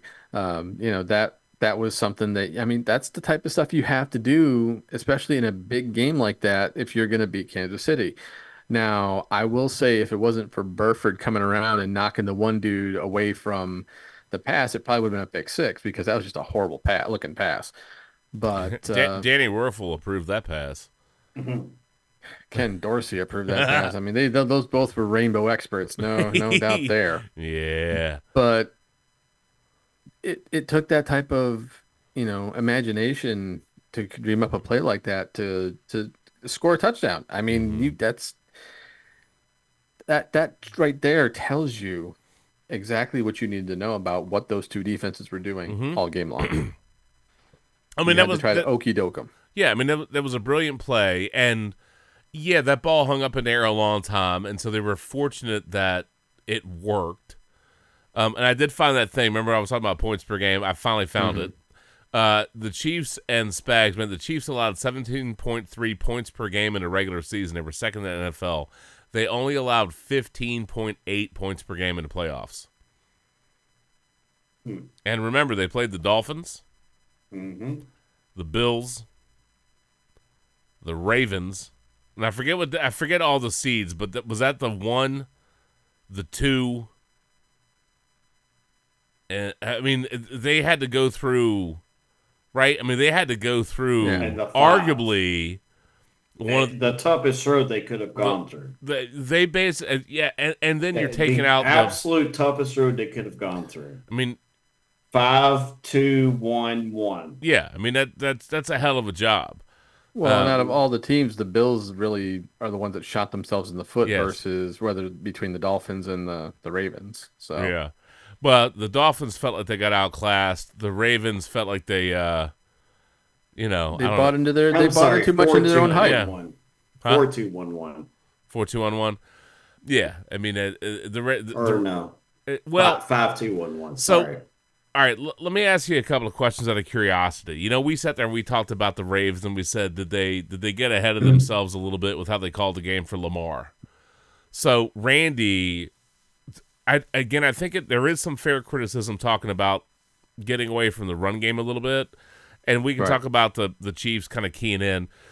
I heard some really interesting discussions from people, but I'll I'll just ask you: Do you think Kyle Shanahan might have gotten a little ahead of himself trying to? I don't know, call a game to position Brock Purdy more so than taking care of the offense as a whole? I think ultimately they should have run the ball just a little bit more. Um, you know, McCaffrey was NFL Offensive Player of the Year for a reason. For a couple reasons. Well, yeah, but but also, I mean, he was what like the FedEx Ground Player of the Year as well. On top Mhm. of that, so you have to look at the fact that he is the linchpin to that offense. It's not Brock Purdy, it's not Deebo, it's not Kittle. It's Christian McCaffrey because that Mhm. dude can do everything.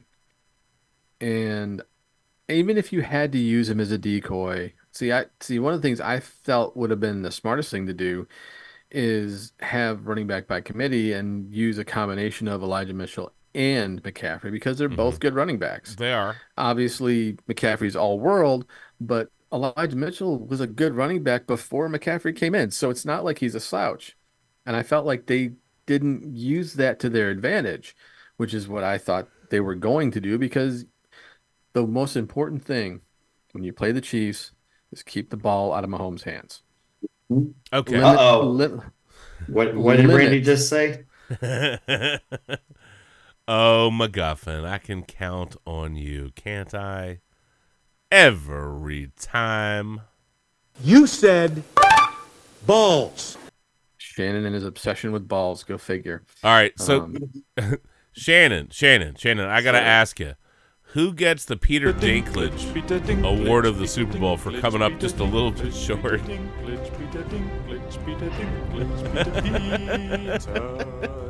I, I gotta tell you, man. Uh, Moody for shanking the extra point, how, he didn't shank it. He got blocked. and well, it, maybe the the line for that, maybe maybe San Francisco special teams.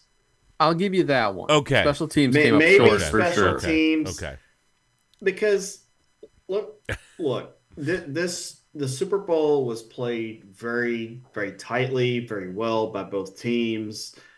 If i'm going to be critical of calls those are the two big ones i would call. And, and ironically on the peter shrinklage uh, award there. Um God. The, those those feel like the two the two like San Francisco if, if those two things go their way I think they're okay because they don't get that touchdown and, and you get that extra point and it, Well, it makes it a little bit tougher for Kansas City. That, that's true, but like that's a tough one. So you got the blocked extra point, you you got the muffed punt. I mean, th- those things are brutal. I think what's and the so yeah, special teams, the special teams struggle bus is real. I think what's perhaps more salient here is, and this might be more a question for Randy, because there were moments where the uh, excuse me the 49ers were aggressive when they went for that was it fourth and 3 was mm-hmm. that what it was when they hit Kittle? Yep. and we were like did they did they kick the field goal? And they went for it right? So they had moments where they were aggressive. That trick play was aggressive. That th- they picked their spots you know and they didn't go full Dan Campbell. They didn't go all full you know what I mean? In in, in, in some parts. So, but I, I guess what's relevant here, and again, you, it's hard not to kind of rejudge certain things or relitigate certain things based on the outcome of what happened. But I think it's reasonable to say, okay, you can't necessarily change what a play was. So you got the block, you got the blocked extra point, you got the muff punt. But if you could have a decision back or a play call back, right? What what is a decision that you would change? What is a play call you would change? You know, uh, one of, one of the things that people have been banging on is this whole overtime thing with taking the ball first. And I had a discussion with somebody at work, and I'm just like, I don't fault him for taking the ball first. I under- Absolutely not. I- Are I- you kidding me? I understand his logic saying, well, first of all, that's a belief in his team that they're going to score, right? Right. And they were in posi- they were in position to get a touchdown. And Chris Jones, I still can't believe they didn't get a hand or get a some somebody on Jones. It was a huge mistake. Um, but Chris Jones blew up a play, so they get a field goal. But here's the thing: so you have your first chance to score, then you're giving your defense a chance to stop them, and then you're hoping that it or you're going well. If they match us, then we have another crack at it in sudden death. So you know analytics, and some people say you always defer. I do know the Chiefs were obviously very excited that you know they took the ball. Um, and we can argue about these things because hey, look, you know, then the Chiefs know they're they know what they need. It's four down territory, and uh, you can go back and forth on these things. I don't. I think it's hard not to relitigate it based on what happened, because you can ma- make a case to defer, you can make a case to take it. I think Shanahan wanted to take it because they wanted he wanted to be aggressive and go down and score a touchdown, which they you know were close. Um, but again, uh, you had a game snatched away from you by at this point a legend. You know what I mean? Like a legend. like it's that dude is ridiculous. But Hey, he became a legend in this game, yeah, but it's my it- snatching the game away. Yeah, I mean it's cemented it. It cemented it. Um, it cemented it. So uh, you know you have to be careful about relitigating things based on the outcome. And but uh, again, I think the the the question is like, what decision, if you could redo a decision or a play call, you know what I mean? Mm-hmm. like what what would you want to have seen called or what decision would you want to see different? You know what i mean? Whether it's it's taking a knee at the end of regulation whether it's you know maybe deferring an ot and you're going to be a little bit biased because it's your fandom and i know you got the fan pain out of that but you know is there a play or a play call or decision that bothered you in the moment it bothered you in the end that you would just say like I wish you I just wish they had called this or done that. And I- I, So- I'm sure you could point to a couple of different moments, you know. Hey, if we could turn back time and you could be like, "Hey, Kyle, don't do that. Do this." like what would it be? So, for me, um, obviously, I don't. I never minded them like leaning on McCaffrey in overtime. I thought that was a smart thing to do. Mhm. Um, on third and four, though, uh, I mean, like it was or second and four. It's like I'm looking at like I get it. You know, you're trying, you're running the ball, you're trying to, cause it, you know, obviously the. But if you look at how everything's set up Mhm. you could tell the Chiefs were in a man defense. They were waiting, playing the run. Mhm. Perfect time to run play action, or at least have a wide receiver reverse, whether it's Aiyuk or Jennings, or even Kittle for that matter, coming back around. This was a really good opportunity to do to have them all going one way.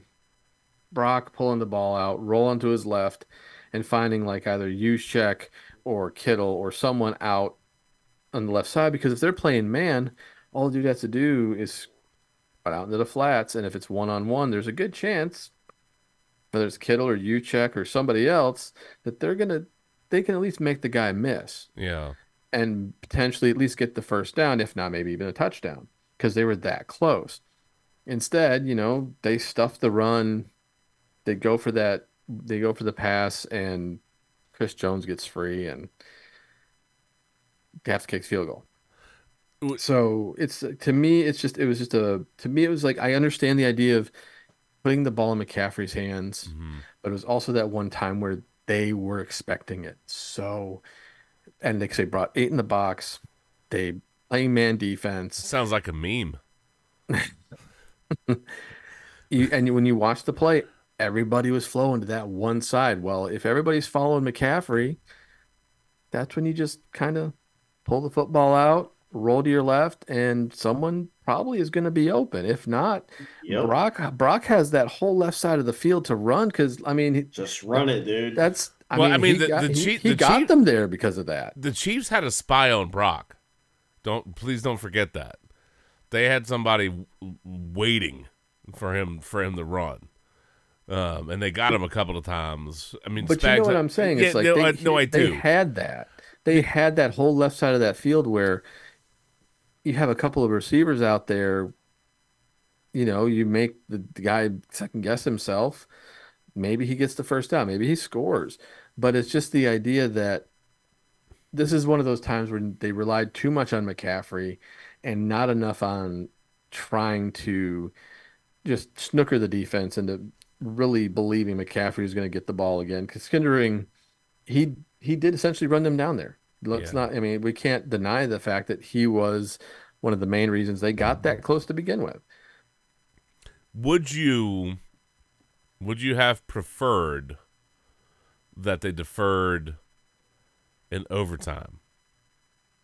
And See- you know, and, and again, like I will say, like I understand Shanahan's logic, but if you're assuming the Chiefs are going to score, because that's what essentially that's what he's saying.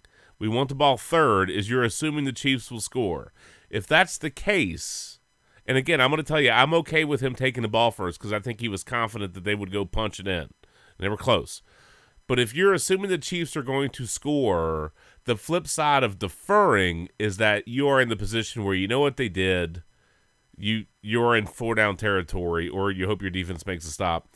And look, the Chiefs came out and said if they had scored a touchdown, like if the 49ers had scored a touchdown and kicked the extra point, that the Chiefs were going to go down. If they scored a touchdown, they were going to go for two. Right? And there is some degree of confidence. The Chiefs did operate from a decision making standpoint. We're not talking about execution, right? We're talking about a decision making standpoint in the context of overtime. I will certainly argue to you that I believe the Chiefs were more confident in what was going on with play calling, execution, and overtime set up. All right. They were arguably more prepared for the realities, the operational realities of overtime than the 49ers were. Okay? I don't I don't know how anybody can argue against that. But the players still have to execute and you know what I mean? They have to do the things. So I'm okay with Kyle Shanahan doing it, but I do think you need that context and it is odd to me if you're if you're assuming the Chiefs are going to score, would you have been better off deferring? I'm just curious how you feel about it. I mean, we're relitigating a little bit. I know that's loaded, but I think Wh- the idea where was, are you at on that? I think the idea was go down and score, hmm um, have momentum, uh, have the defense, you know, go, okay, we got this. This is what we need to do. We need to stop them here now. And it, did, you know, some of the play call, I mean, like we, like we saw, you know, Shanahan having to call timeout. It's like there's, there's, I think the play calling in overtime defensively was bend but don't break rather than being overtly aggressive on the first couple downs. It was okay, we just got to keep the ball in front of us and not let them get to here. hmm I think it was more conservative play calling on the defensive side of things in overtime rather than um, trying to be a little more aggressive, which they should have been. hmm Um, but obviously, we also, as we also saw, over time, is when we got some of the more egregious missed hold calls that really Oh kind of helped God. Kansas City as well. So it's one of those things where, say those hold penalties are called, then you don't, you know, that is it a different outcome? Does someone else step up? It's one of those things where now you really don't know where how the game plays out because of the missed calls and whether they really truly affected the outcome. I get where you're coming from. I will still say that I prefer the under officiated game to the over officiated game. Um, though there there were some tough, there are some plays that when you take them in a vacuum, you're like, mm, probably could have flagged that. but I, I don't think there was some grotesque officiating imbalance, right? It's not like they flag party the 49ers all over the place.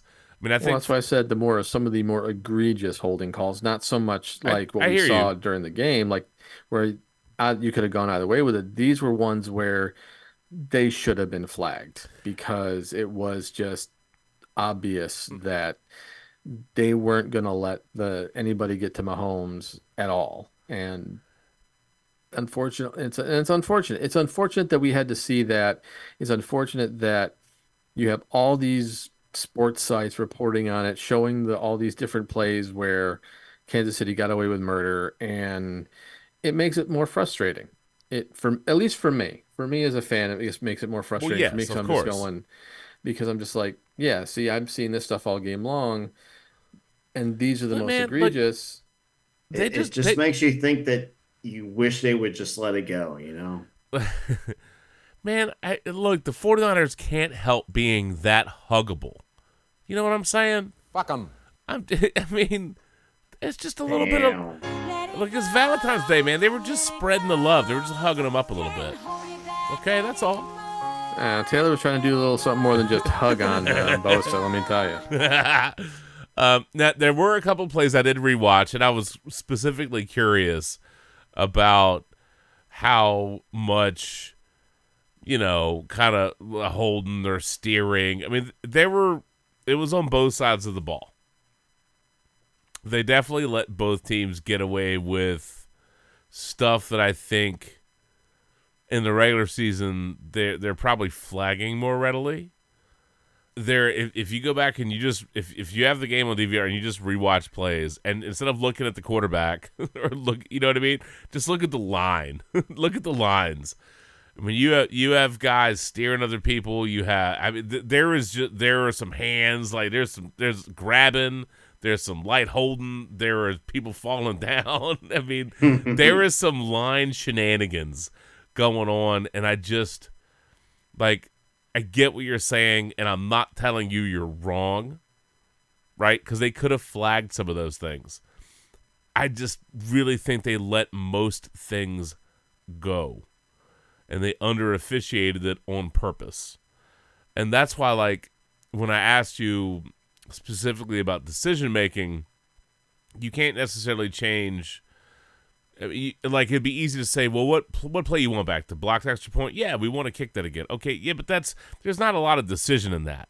The fluke muff punt. Okay, yeah, but there wasn't a lot of decision in that. Other than maybe you can argue Ray Ray should have just dove on the ball. Okay, fine, that's fair. But it's more like okay, you know, is was there a play call that you go? I think they got out coached in this, or I think this was, you know what I'm saying? Because you're in control of certain decision making components. What are you calling? Are you running enough? Is it balanced enough? Are you over featuring? Are you outsmarting yourself and leaning too much on your quarterback? And again, Purdy had a good game. I still can't believe. By the way, if, if, there's one thing that that still leaves me not confused, that's not the right word, but we talked about some of the negative plays for the 49ers and how impactful kind of in you know negative impact plays on the Niners. I'm still amazed that they got the gift of that Mahomes interception, which I think was his first pick in like what the last two years in the playoffs.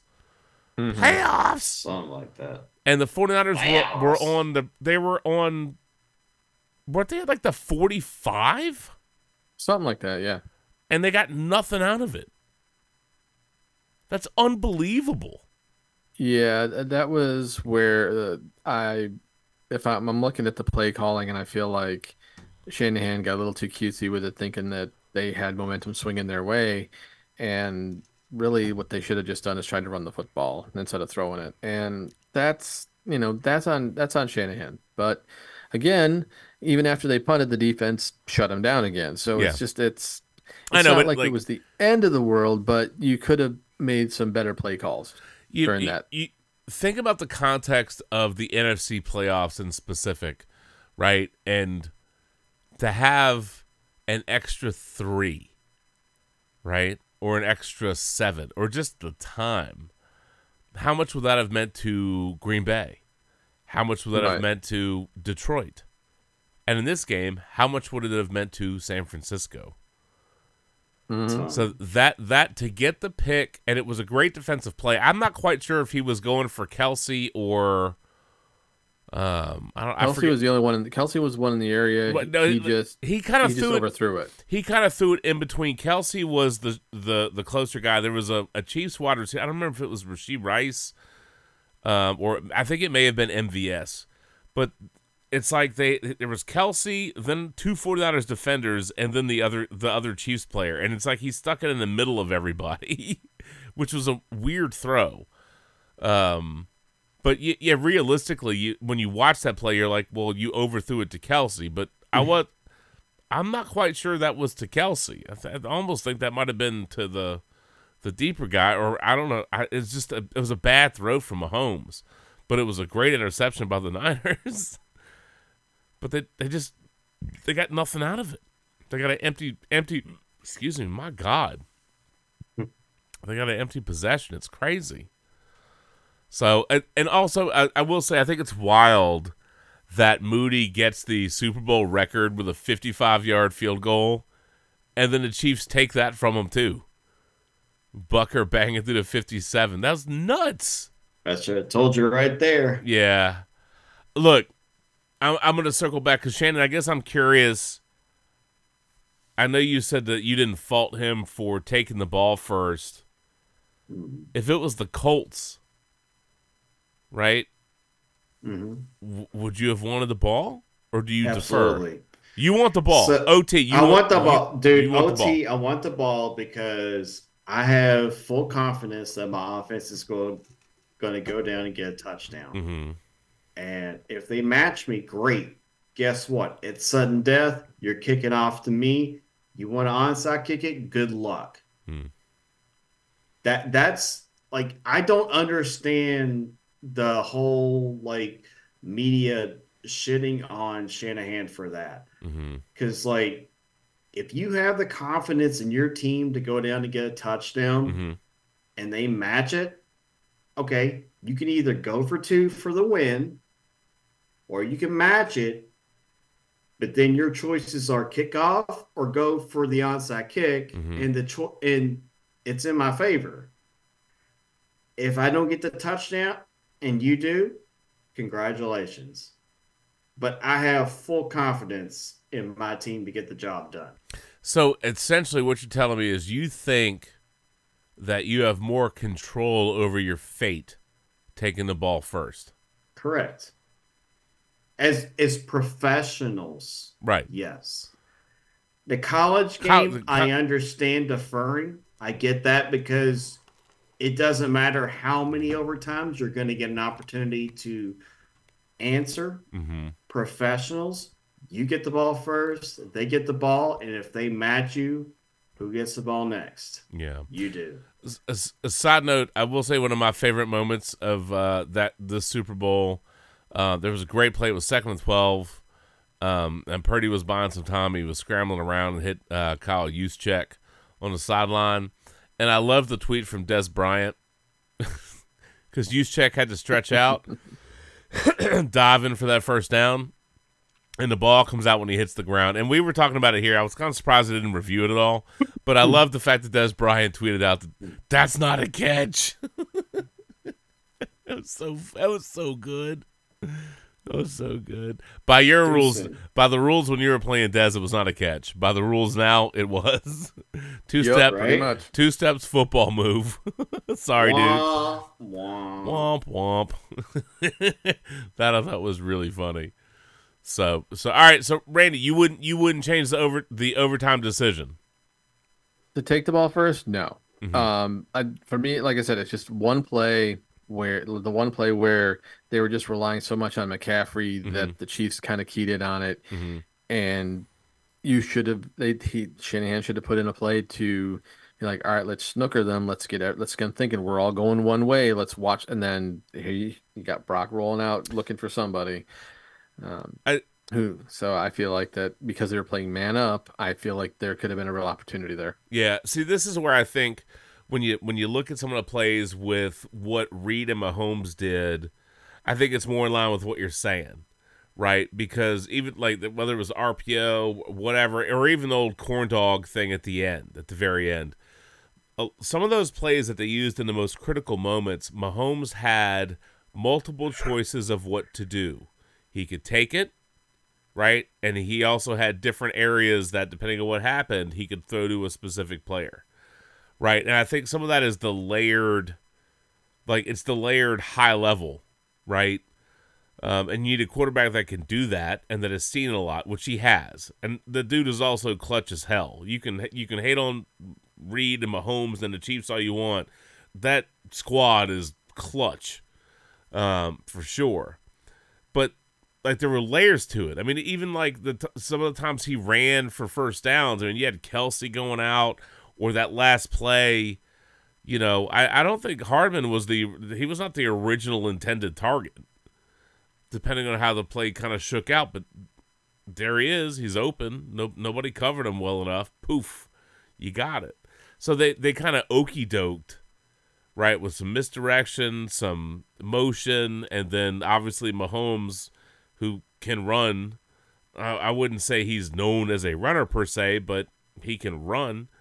Uh, he can get some yardage, and and you're stressing the defense on multiple levels in multiple ways. And you know Mahomes is quick enough to make decisions in that moment and execute it. And yeah, sure, Brock doesn't have as much time under his belt, but has accomplished a lot. And if he is in that Drew Brees wheelhouse, then he's going to progress and get better. And maybe you can have some more layered nuance with some of these play calling, you know, some of these play calls. We'll see. Um, Well, and I think uh, we've all seen it, and obviously, whether it's Kyle Shanahan talking about it or Mhm. other people, he processes the game very quickly and tends to make the right read. It's just, does he have enough time to get it out of there? And that's kind of what we saw with the Super Bowl. Is even though he was making the correct reads, at times he just could not get it out of there fast enough. No, no. The, the the Chiefs did a great job of, of just having somebody in his face. Um, the, the Chris Jones plays were pretty easy to point at. There was another play that was super critical. I want to say I'm trying to remember who it was. Um, oh yeah, yeah, yeah. Here we go.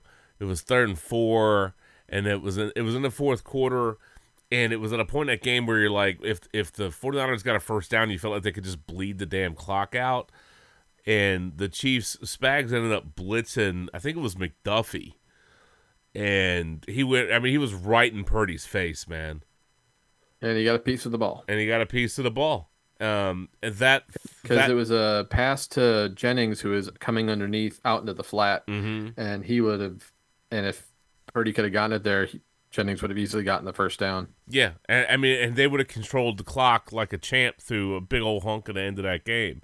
Uh, Moody did end up, you know, and kudos to Moody by the way, hitting the 50, uh, 55, 53. Um, but they booted a lot of. I mean, Dan Campbell must have been like, "What are they? What are we doing? All these field goals, too many field Right. goals, right? F- field field goals? What what what are these? Field goals, huh? Uh, by the, there What were are we doing? what are we doing? There were seven combined field goals. That's a Super Bowl record. Uh, there were five ties or lead changes in the second half plus overtime, which is the most in Super Bowl history. Um, yeah, yeah. I, I, I'm not real keen on trying to have an indictment fest of Purdy. I think there are there is some degree of fair criticism. Look, I think Andy Reid out outcoached Kyle Shanahan. I do believe that in certain moments but I, I don't think like Shanahan blew the game per se. I think the 49ers had more impactful injury problems in game, losing Greenlaw, Kittle not being right, Deebo not being right. And I think you had, you know, the 49ers had some plays and some balls bounce their way earlier in the playoffs, and that blocked extra point was brutal and the muff punt was killer. Right? And we can argue back and forth all day about should they have deferred, should they have taken it. I understand Shanahan's logic. I think he he was trying to give his team several oppor- several ways to win. You got a field goal, they got a match. You get a touchdown, they got a match. You know, we're going to give our offense a chance to win it. Then we're going to give our defense a chance to win it, and then we'll have a third opportunity. But yeah, I mean, you got to get to the third opportunity. I hear that Yeah. but I, I think there were some layers there. So I, I don't hate the decision. It, it it just didn't work, and some of that is is a credit to Chris Jones and the Chiefs defense. Although they definitely, I mean, look, the Chiefs definitely worked them when they had the ball, and the, some of those third down pickups, the fourth down pickups, Mahomes was just was clutch, and I I would say the best way I, I you know when I think about the Super Bowl, I thought it was really competitive, really good it was a slower start if you want to nitpick, and it took a while to really get going. But once it got going, that game was competitive as fuck, as far as just intensity and you know the. I mean, the fourth quarter and overtime were so dramatic. It was so compelling.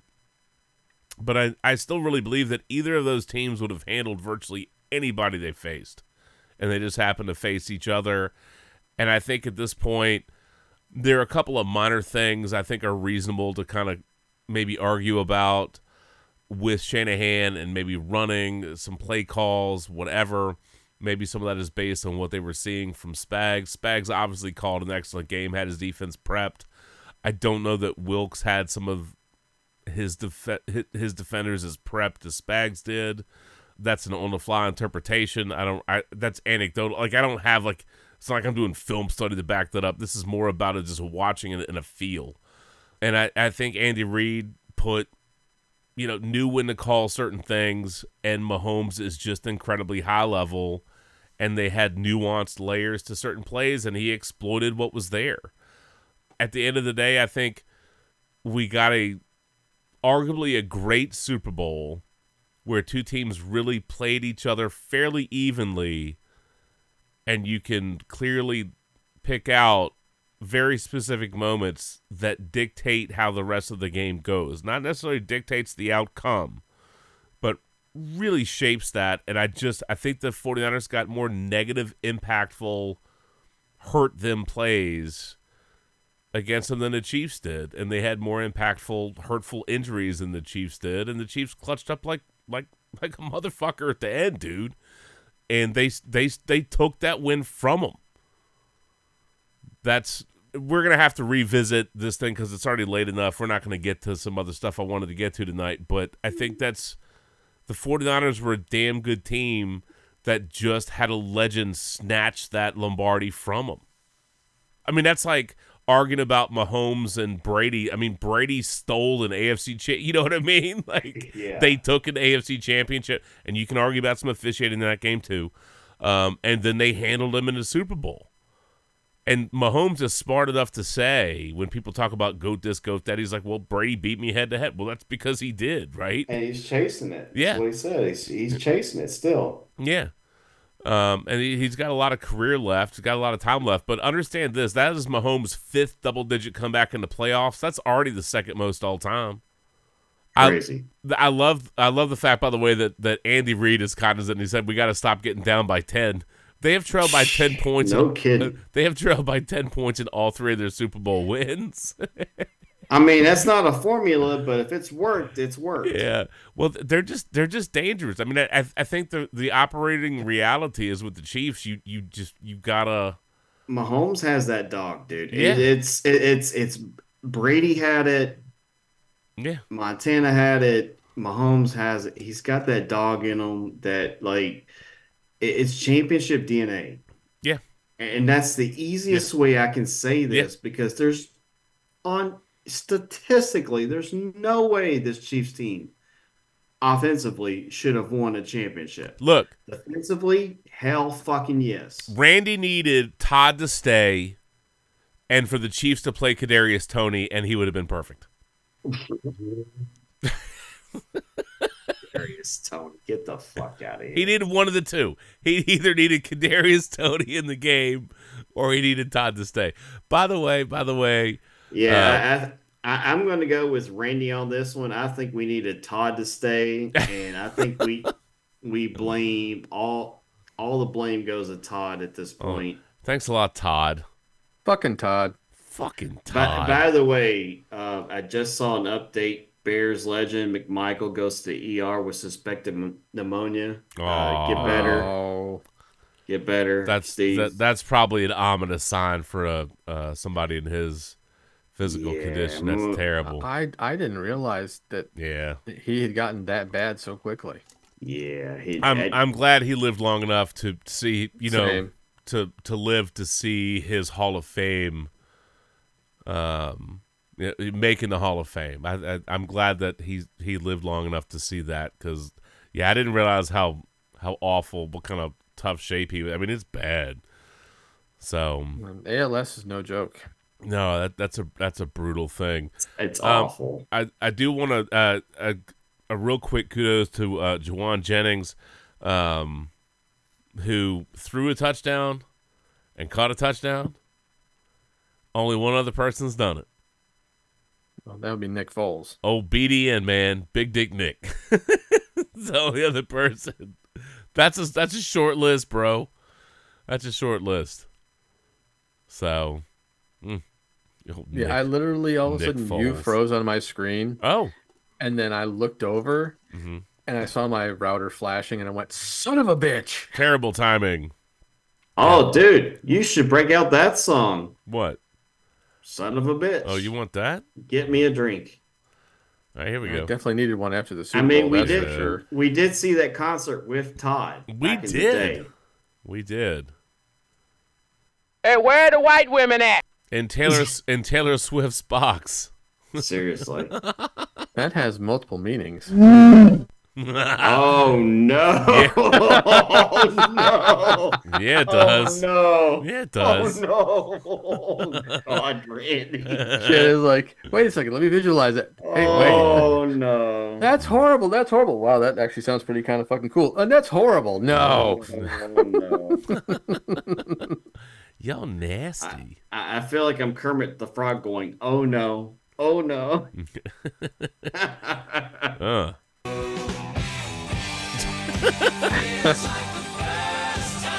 Well, with that many, with that many women in the box, yeah, that would work. Yeah, yeah. You're totally confusing Whitfield with all this talk about women in boxes. He has no idea.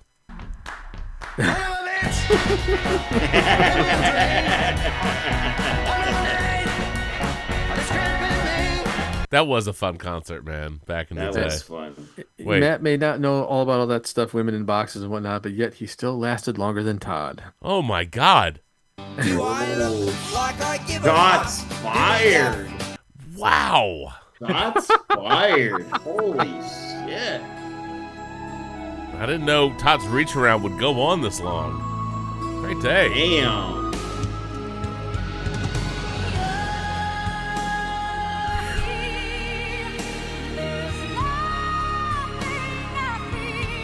Okay, I think that's our cue to get the hell out of here because God bless. This is turning into some trash. I blame both of you gentlemen, by the way. I just want you to know that. When, when don't you blame us? Uh, you're welcome. Well, sometimes I blame myself, but at the moment, I blame I blame you two for this nonsense. Although I guess it's not any worse than my cock and cider bit that went uh, sideways earlier. so it's okay. It's okay. yeah, and look, we have a train wreck every podcast. Somewhere along the line, there's just a train wreck. And You know- blame it on the alcohol. Uh, yes. Oh my God! Kanye West would have said that, but Taylor kicked him out of the stadium. So, no, just kidding. Yeah, I, I liked all that. Who was who was it? I forget what player it was uh, talking about uh, how Kanye Brandon Marshall. Brandon Marshall talking about how Kanye had a seat or whatever in front of Taylor Swift's box, and then you know the got thrown out. outta here. Man, Come on Kanye. Kanye would have had a meltdown on the socials. I'm I'm not sure I buy that story. It Yeah, I might don't just buy be that a either. it I just- don't buy that. yeah. I don't I don't buy that one. Um, but uh, uh, either way, if Kanye can get his name in front of whatever, and and he'll do it. So. Uh, it's pretty good at that. Pretty good at that. Anyway, all right. Uh, we need to go. I think we've covered everything we need to. We can revisit some stuff. We got plenty of NFL off season. I will say one of my favorite parts of the week. I don't know if you guys saw this. I, I will drop this in here only because I thought it was so hilarious, and I had to do like, not necessarily like I had to do like an audio double take to make sure this was legit because I was surprised. Oh, uh, and I also the the man credited with inventing the Pop Tart, William Post, has died at 96. Not to be confused with the pop up books that Whitfield Uh-huh. reads, Pop Tarts. Okay. don't don't Pop goes the weasel, right? yeah. Pop goes the weasel. Let me see if I can find this. I, I could have sworn I sent it to myself. That's funny, but I don't want to play that right now. I gotta, I gotta save that. Shannon, so what you're saying is pop goes weasel because the weasel goes pop? Oh Lord. Oh, here you go. It's uh, Dan. Dan. Dan. See what you did there. it's Dan Patrick going on Pat McAfee, and I still can't believe he got him to do this. It was absolutely fantastic. I love this. programmed after 40 years that you Just let it go. Just let it go. no you can't Just let one out. you can't Man, it's. all right hey fuckface Yeah! and let's put Brent Yes. Musburger in the Hall of Fame. Get Patrick saying fuckface going on my parlay card.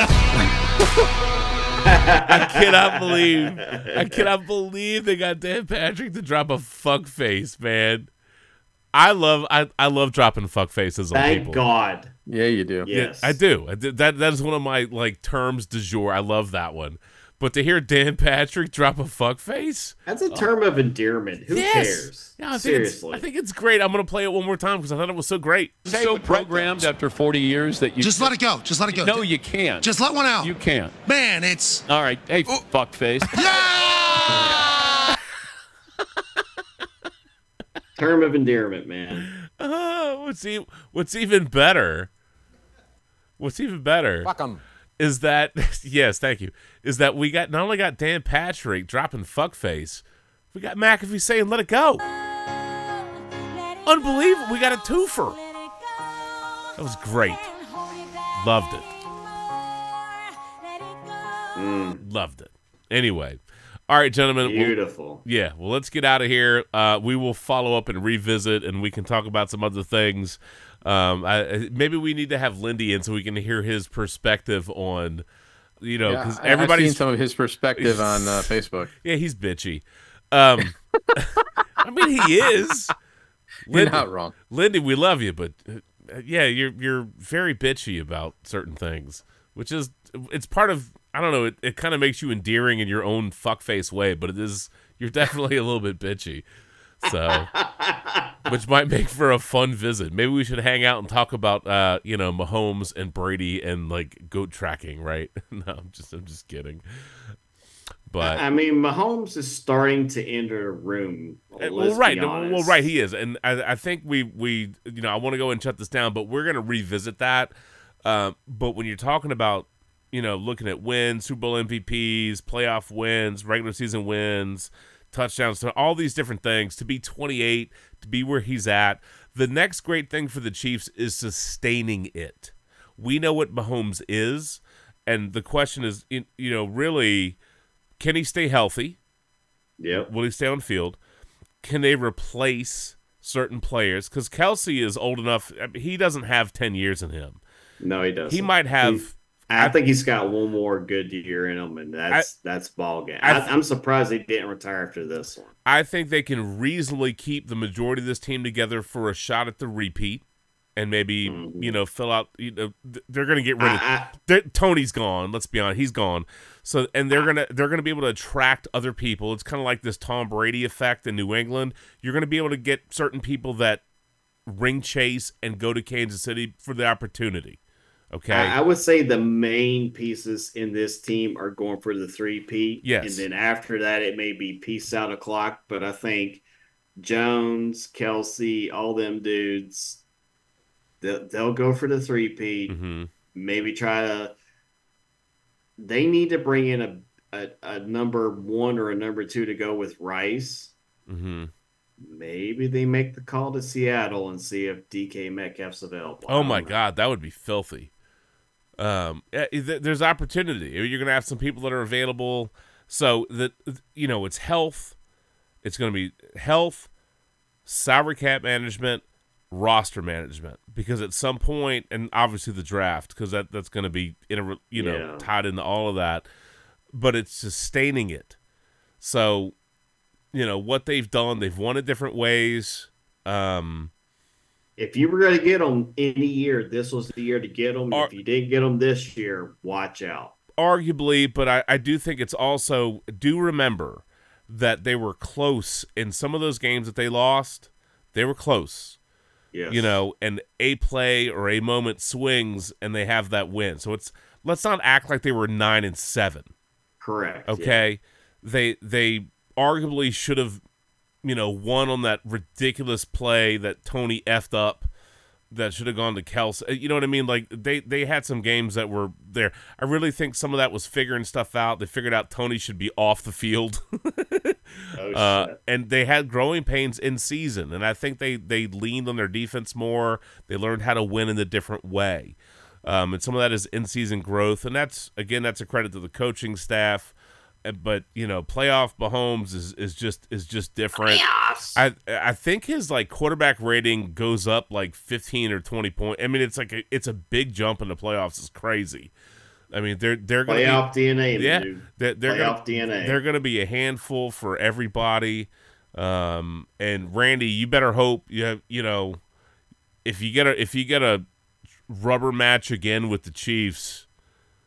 I mean, we do play them in the regular season, so that should be interesting. I thought I saw that Kyle Shanahan is zero and four against the Chiefs.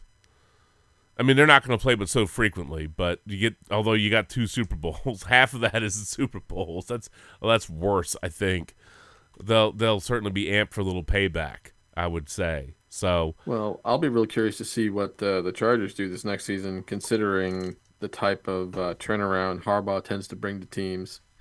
So they'll be that- better. that- They'll be tougher. But this is going to be the old. We're t- we're talking about Apollo Creed and Stallone and all that. Man, the the the Chiefs are going to be the team that everybody. You know, everybody wants to hate them. Everybody rooted for them at earlier on, but th- that's done. By the time you win three and five years, people aren't like, "Aw, Patrick Mahomes. Let's hope he wins another ring." Except maybe the maybe the Swifties. Maybe if if Swift and Trav- Travis Kelce stay together and get married and have babies and drive Randy crazy. But fuck them exactly, I I have the Tiger. yeah, It's going to be I have the Tiger. Do you still have that hunger to win? yeah, or are yeah, yeah, yeah, get- yeah, yeah, yeah, absolutely. So it you know it morphs into a different thing, but they they essentially become the, you know the you know sports evil empire. It's it's what the Yankees were. It's what the Patriots were. They you know they're a team that's won enough that you root against them, you hate them. Um, I mean, the, the the Lakers winning that in season tournament, man. I'm telling you. Nice. So different vibe, bad blood. I'm just kidding. All right, we need to get out of here. Uh oh, did you I'm t- Taylor I- Bad Blood? I I did, but uh, you know, we could start doing like all kinds of stuff, and then we're here for another 15 or 20 minutes pretty readily, and I'm trying story, I'm trying to true get out of here. Um, but yes, we could use Taylor. Let, us not do that, okay? Hey, look, And also, don't be the guy that takes his shit in the porta potties.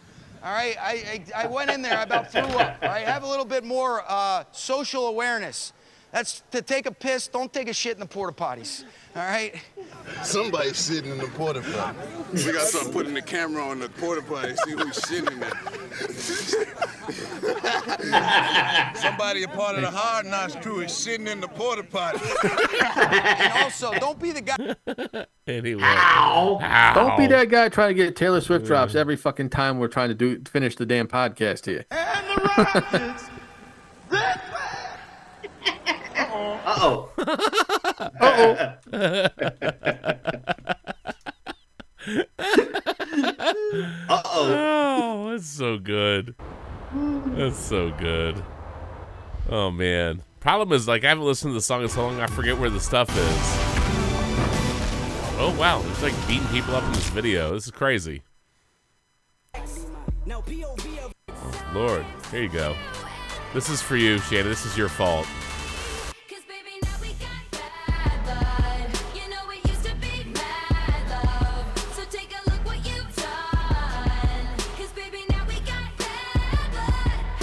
That's your fault, MacGuffin. I just want you to know that. You're welcome. Yeah. You- You're getting a chest chop for that next time I see you. he earned that chest chop, Randy.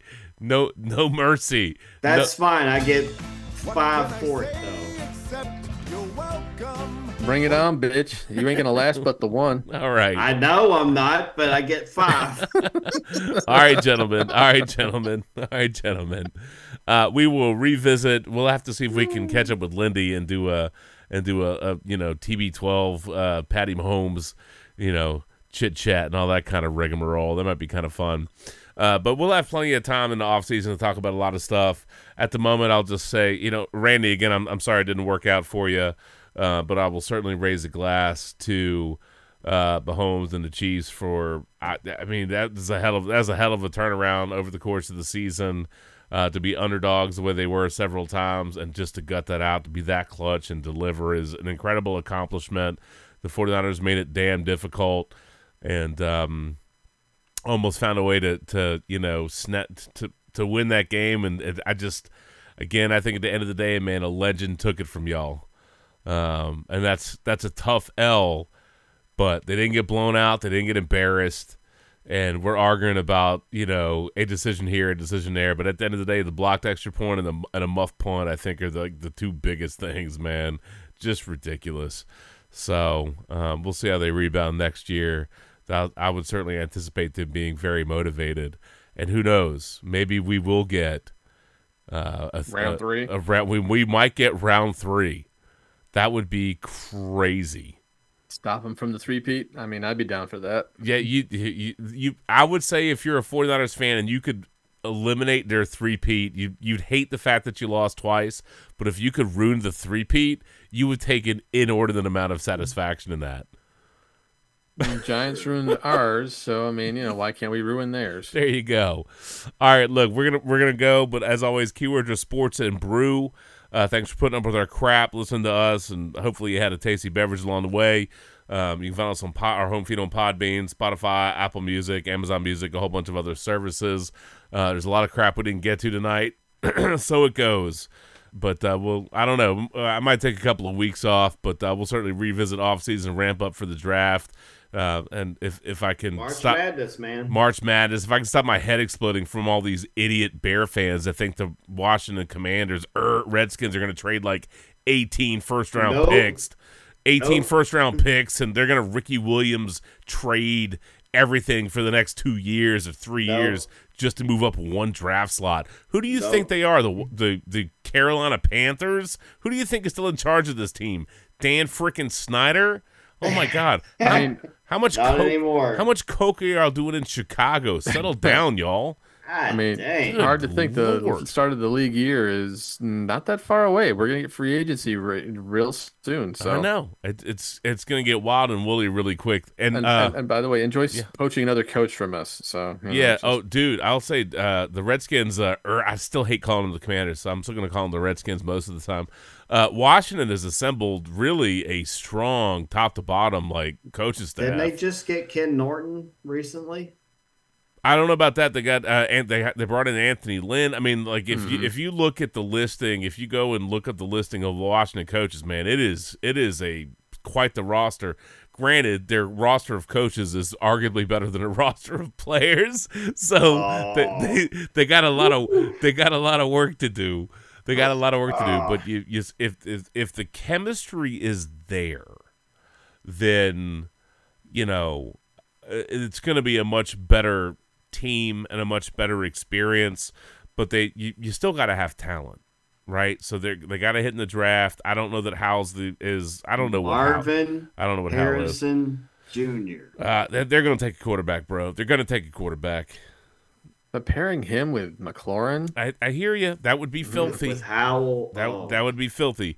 And we will revisit. It's like a teaser. We will get around to that. We will revisit all that those conversations. But gentlemen, go get some rest. I'm going to do the same. I'm going to peace out.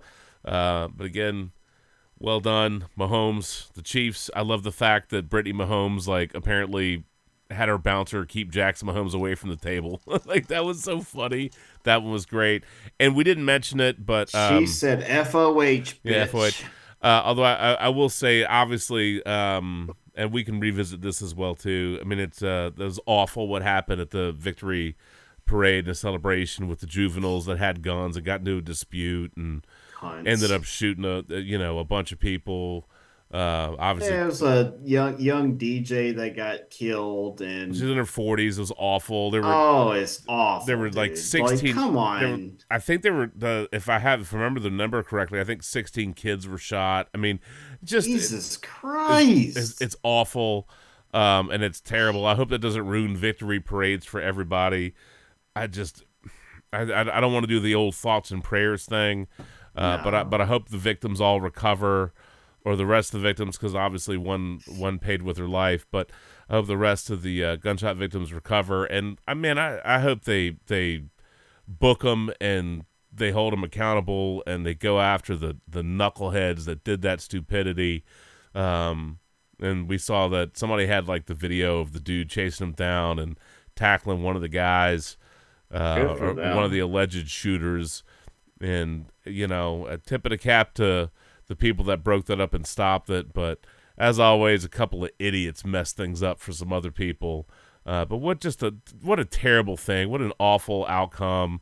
Uh, there were some really good stories mixed in of, of people that helped. There always there there always is. There's there's people that help. There's people that protect others and uh, do some, you know, just step up in really shitty circumstances. There was one. I'm trying to see if I could find it really quickly. While I'm looking for that, how can I not find this? Hold I was on. gonna say, I, th- I think some of the players were helping some of the kids that were uh, They sh- did. uh, shaken up. They did. There was one in particular I wanted to find though because I thought that was super important. Um, we're gonna revisit that story. We already talked about that. That's not what I want. Ah, here you go. Chiefs Trey Smith.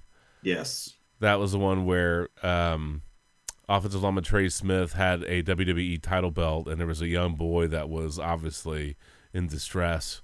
And he said, I was thinking, what can I do to help him out?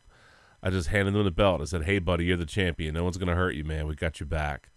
And there were stories about a lot of players that, you know, stepped up. Uh, I, I saw a couple of positive things. We've certainly given Jackson Mahomes a lot of grief, but I saw some some things that uh, where he did, you know, he was very helpful. And I think there's going to be some stories that come out. And again, it's an awful situation, an awful circumstance, and uh, it- it's a certainly a, a tragic outcome for Kansas City and the people that were celebrating. It was supposed to be a, a joyous day, and you have a couple of assholes that ruin that, and Yeah, um, some you know someone paid with their lives, and then you know you've certainly altered uh, the children. Uh, again, were, you know, I think the last number I saw was there were 16 children that were injured or shot uh, in that, and because they were just spraying bullets, they were just spraying bullets around. I mean, it just stupid. Awful. Stupid, stupid, stupid. They deserve to have the book thrown at them, and they're juveniles too. Which, so we'll see how that shakes out. But uh, just an awful outcome. Um, but again, you have these bad situations, and and there are some good stories that come out of bad situations, and things like Trey Smith with the belt with the with with the young boy. That's a that's a, a heartwarming story out of a shitty situation, um, and I think Mm-hmm. you'll end up seeing some more of that um, over the, the the next chunk of time as we learn more about what happened um, and some other things. Uh, the last thing, and I guess we'll wrap up with this. I wouldn't say this is heartwarming, uh, but I will say I got a m- massive laugh. And uh, Randy, I know how much you love the Seattle Seahawks, and apparently uh, Marshawn Fuck 'em. Lynch. Marshawn Lynch loves you back just as much. Yeah. Fuck you. Fuck you, you little ugly motherfucker. You a Niner fan? Yes, sir. Fuck you. A 49er fan? Yes, Oh, I am. Fuck you. Hey, Are you a 49er fan? absolutely. Fuck you. I'm kidding. We want this shit. Are you a 49er fan? Oh, Fuck you. Are you a 49er fan? Hell yeah. Fuck you. Are you a 49er fan? Yes, sir. Fuck you. I mean, I can't he just ran around doing this to a bunch of people. That's crazy. You a 49er fan? Yeah. Fuck you. That my favorite Fuck one. Fuck you right back, Marshawn. Fuck you right back. Cunt. That's called a rivalry. That is, that is that is. That is called a rivalry. Yeah, that was cold, but it was pretty funny. But uh, anyway, all right, gentlemen, let's get some rest. It's good to hang out. Good to catch up. And uh, I don't know. We'll we'll probably catch up in a couple of weeks, but yeah, we'll revisit for draft and March. I mean, we got to talk about Duke, right? No, look, if everybody's just gonna blow Cuse, I'm going to bed. I already told you. I mean, Cuse got a big road win this week against UNC. Yes, thank you, Syracuse, for beating the Tar Heels. I'll always take that. if you're just gonna blow Cuse, uh, we're gonna have to do that somewhere random where I can save it as a decent soundbite, and we can have a, you know, Randy going, "Oh, if you're just gonna blow Duke," and you'll have me just going, "Oh, well, if you're just gonna blow Cuse, I'm going to bed." That's that. I mean, I guess depending on uh, when Cuse and Duke play each other and see how the outcome of that game goes, one of us could be saying that. Yeah, we might have to do that. We'll see. Uh, maybe your fangina will be hurting again. Oh, too soon. I mean, you never know. Anything's possible. I Yeah. mean, Oh my god. hopefully right. it'll heal up real soon. Yeah. Well, raw dogged, man. You be all right. anyway, all right. Let's go. We're out of here. Yeah, we're done. all right, gentlemen. Get some rest. We'll catch you on the flip side. As always, it's a good time. And from all of us to all of you, thanks for putting up with our crap. As you know, I would like to say, well, enjoy the weekend, of course. Uh, no football, but there's plenty of basketball, man. Uh, but keyword sports and brew. And from all of us to all of you, good night now. Peace. Except to Marshawn Lynch. Randy doesn't like you. Fuck you. Punt. All right. Good night, gentlemen. Good night, bro. Later. I guess. Bros. Bye. Bye.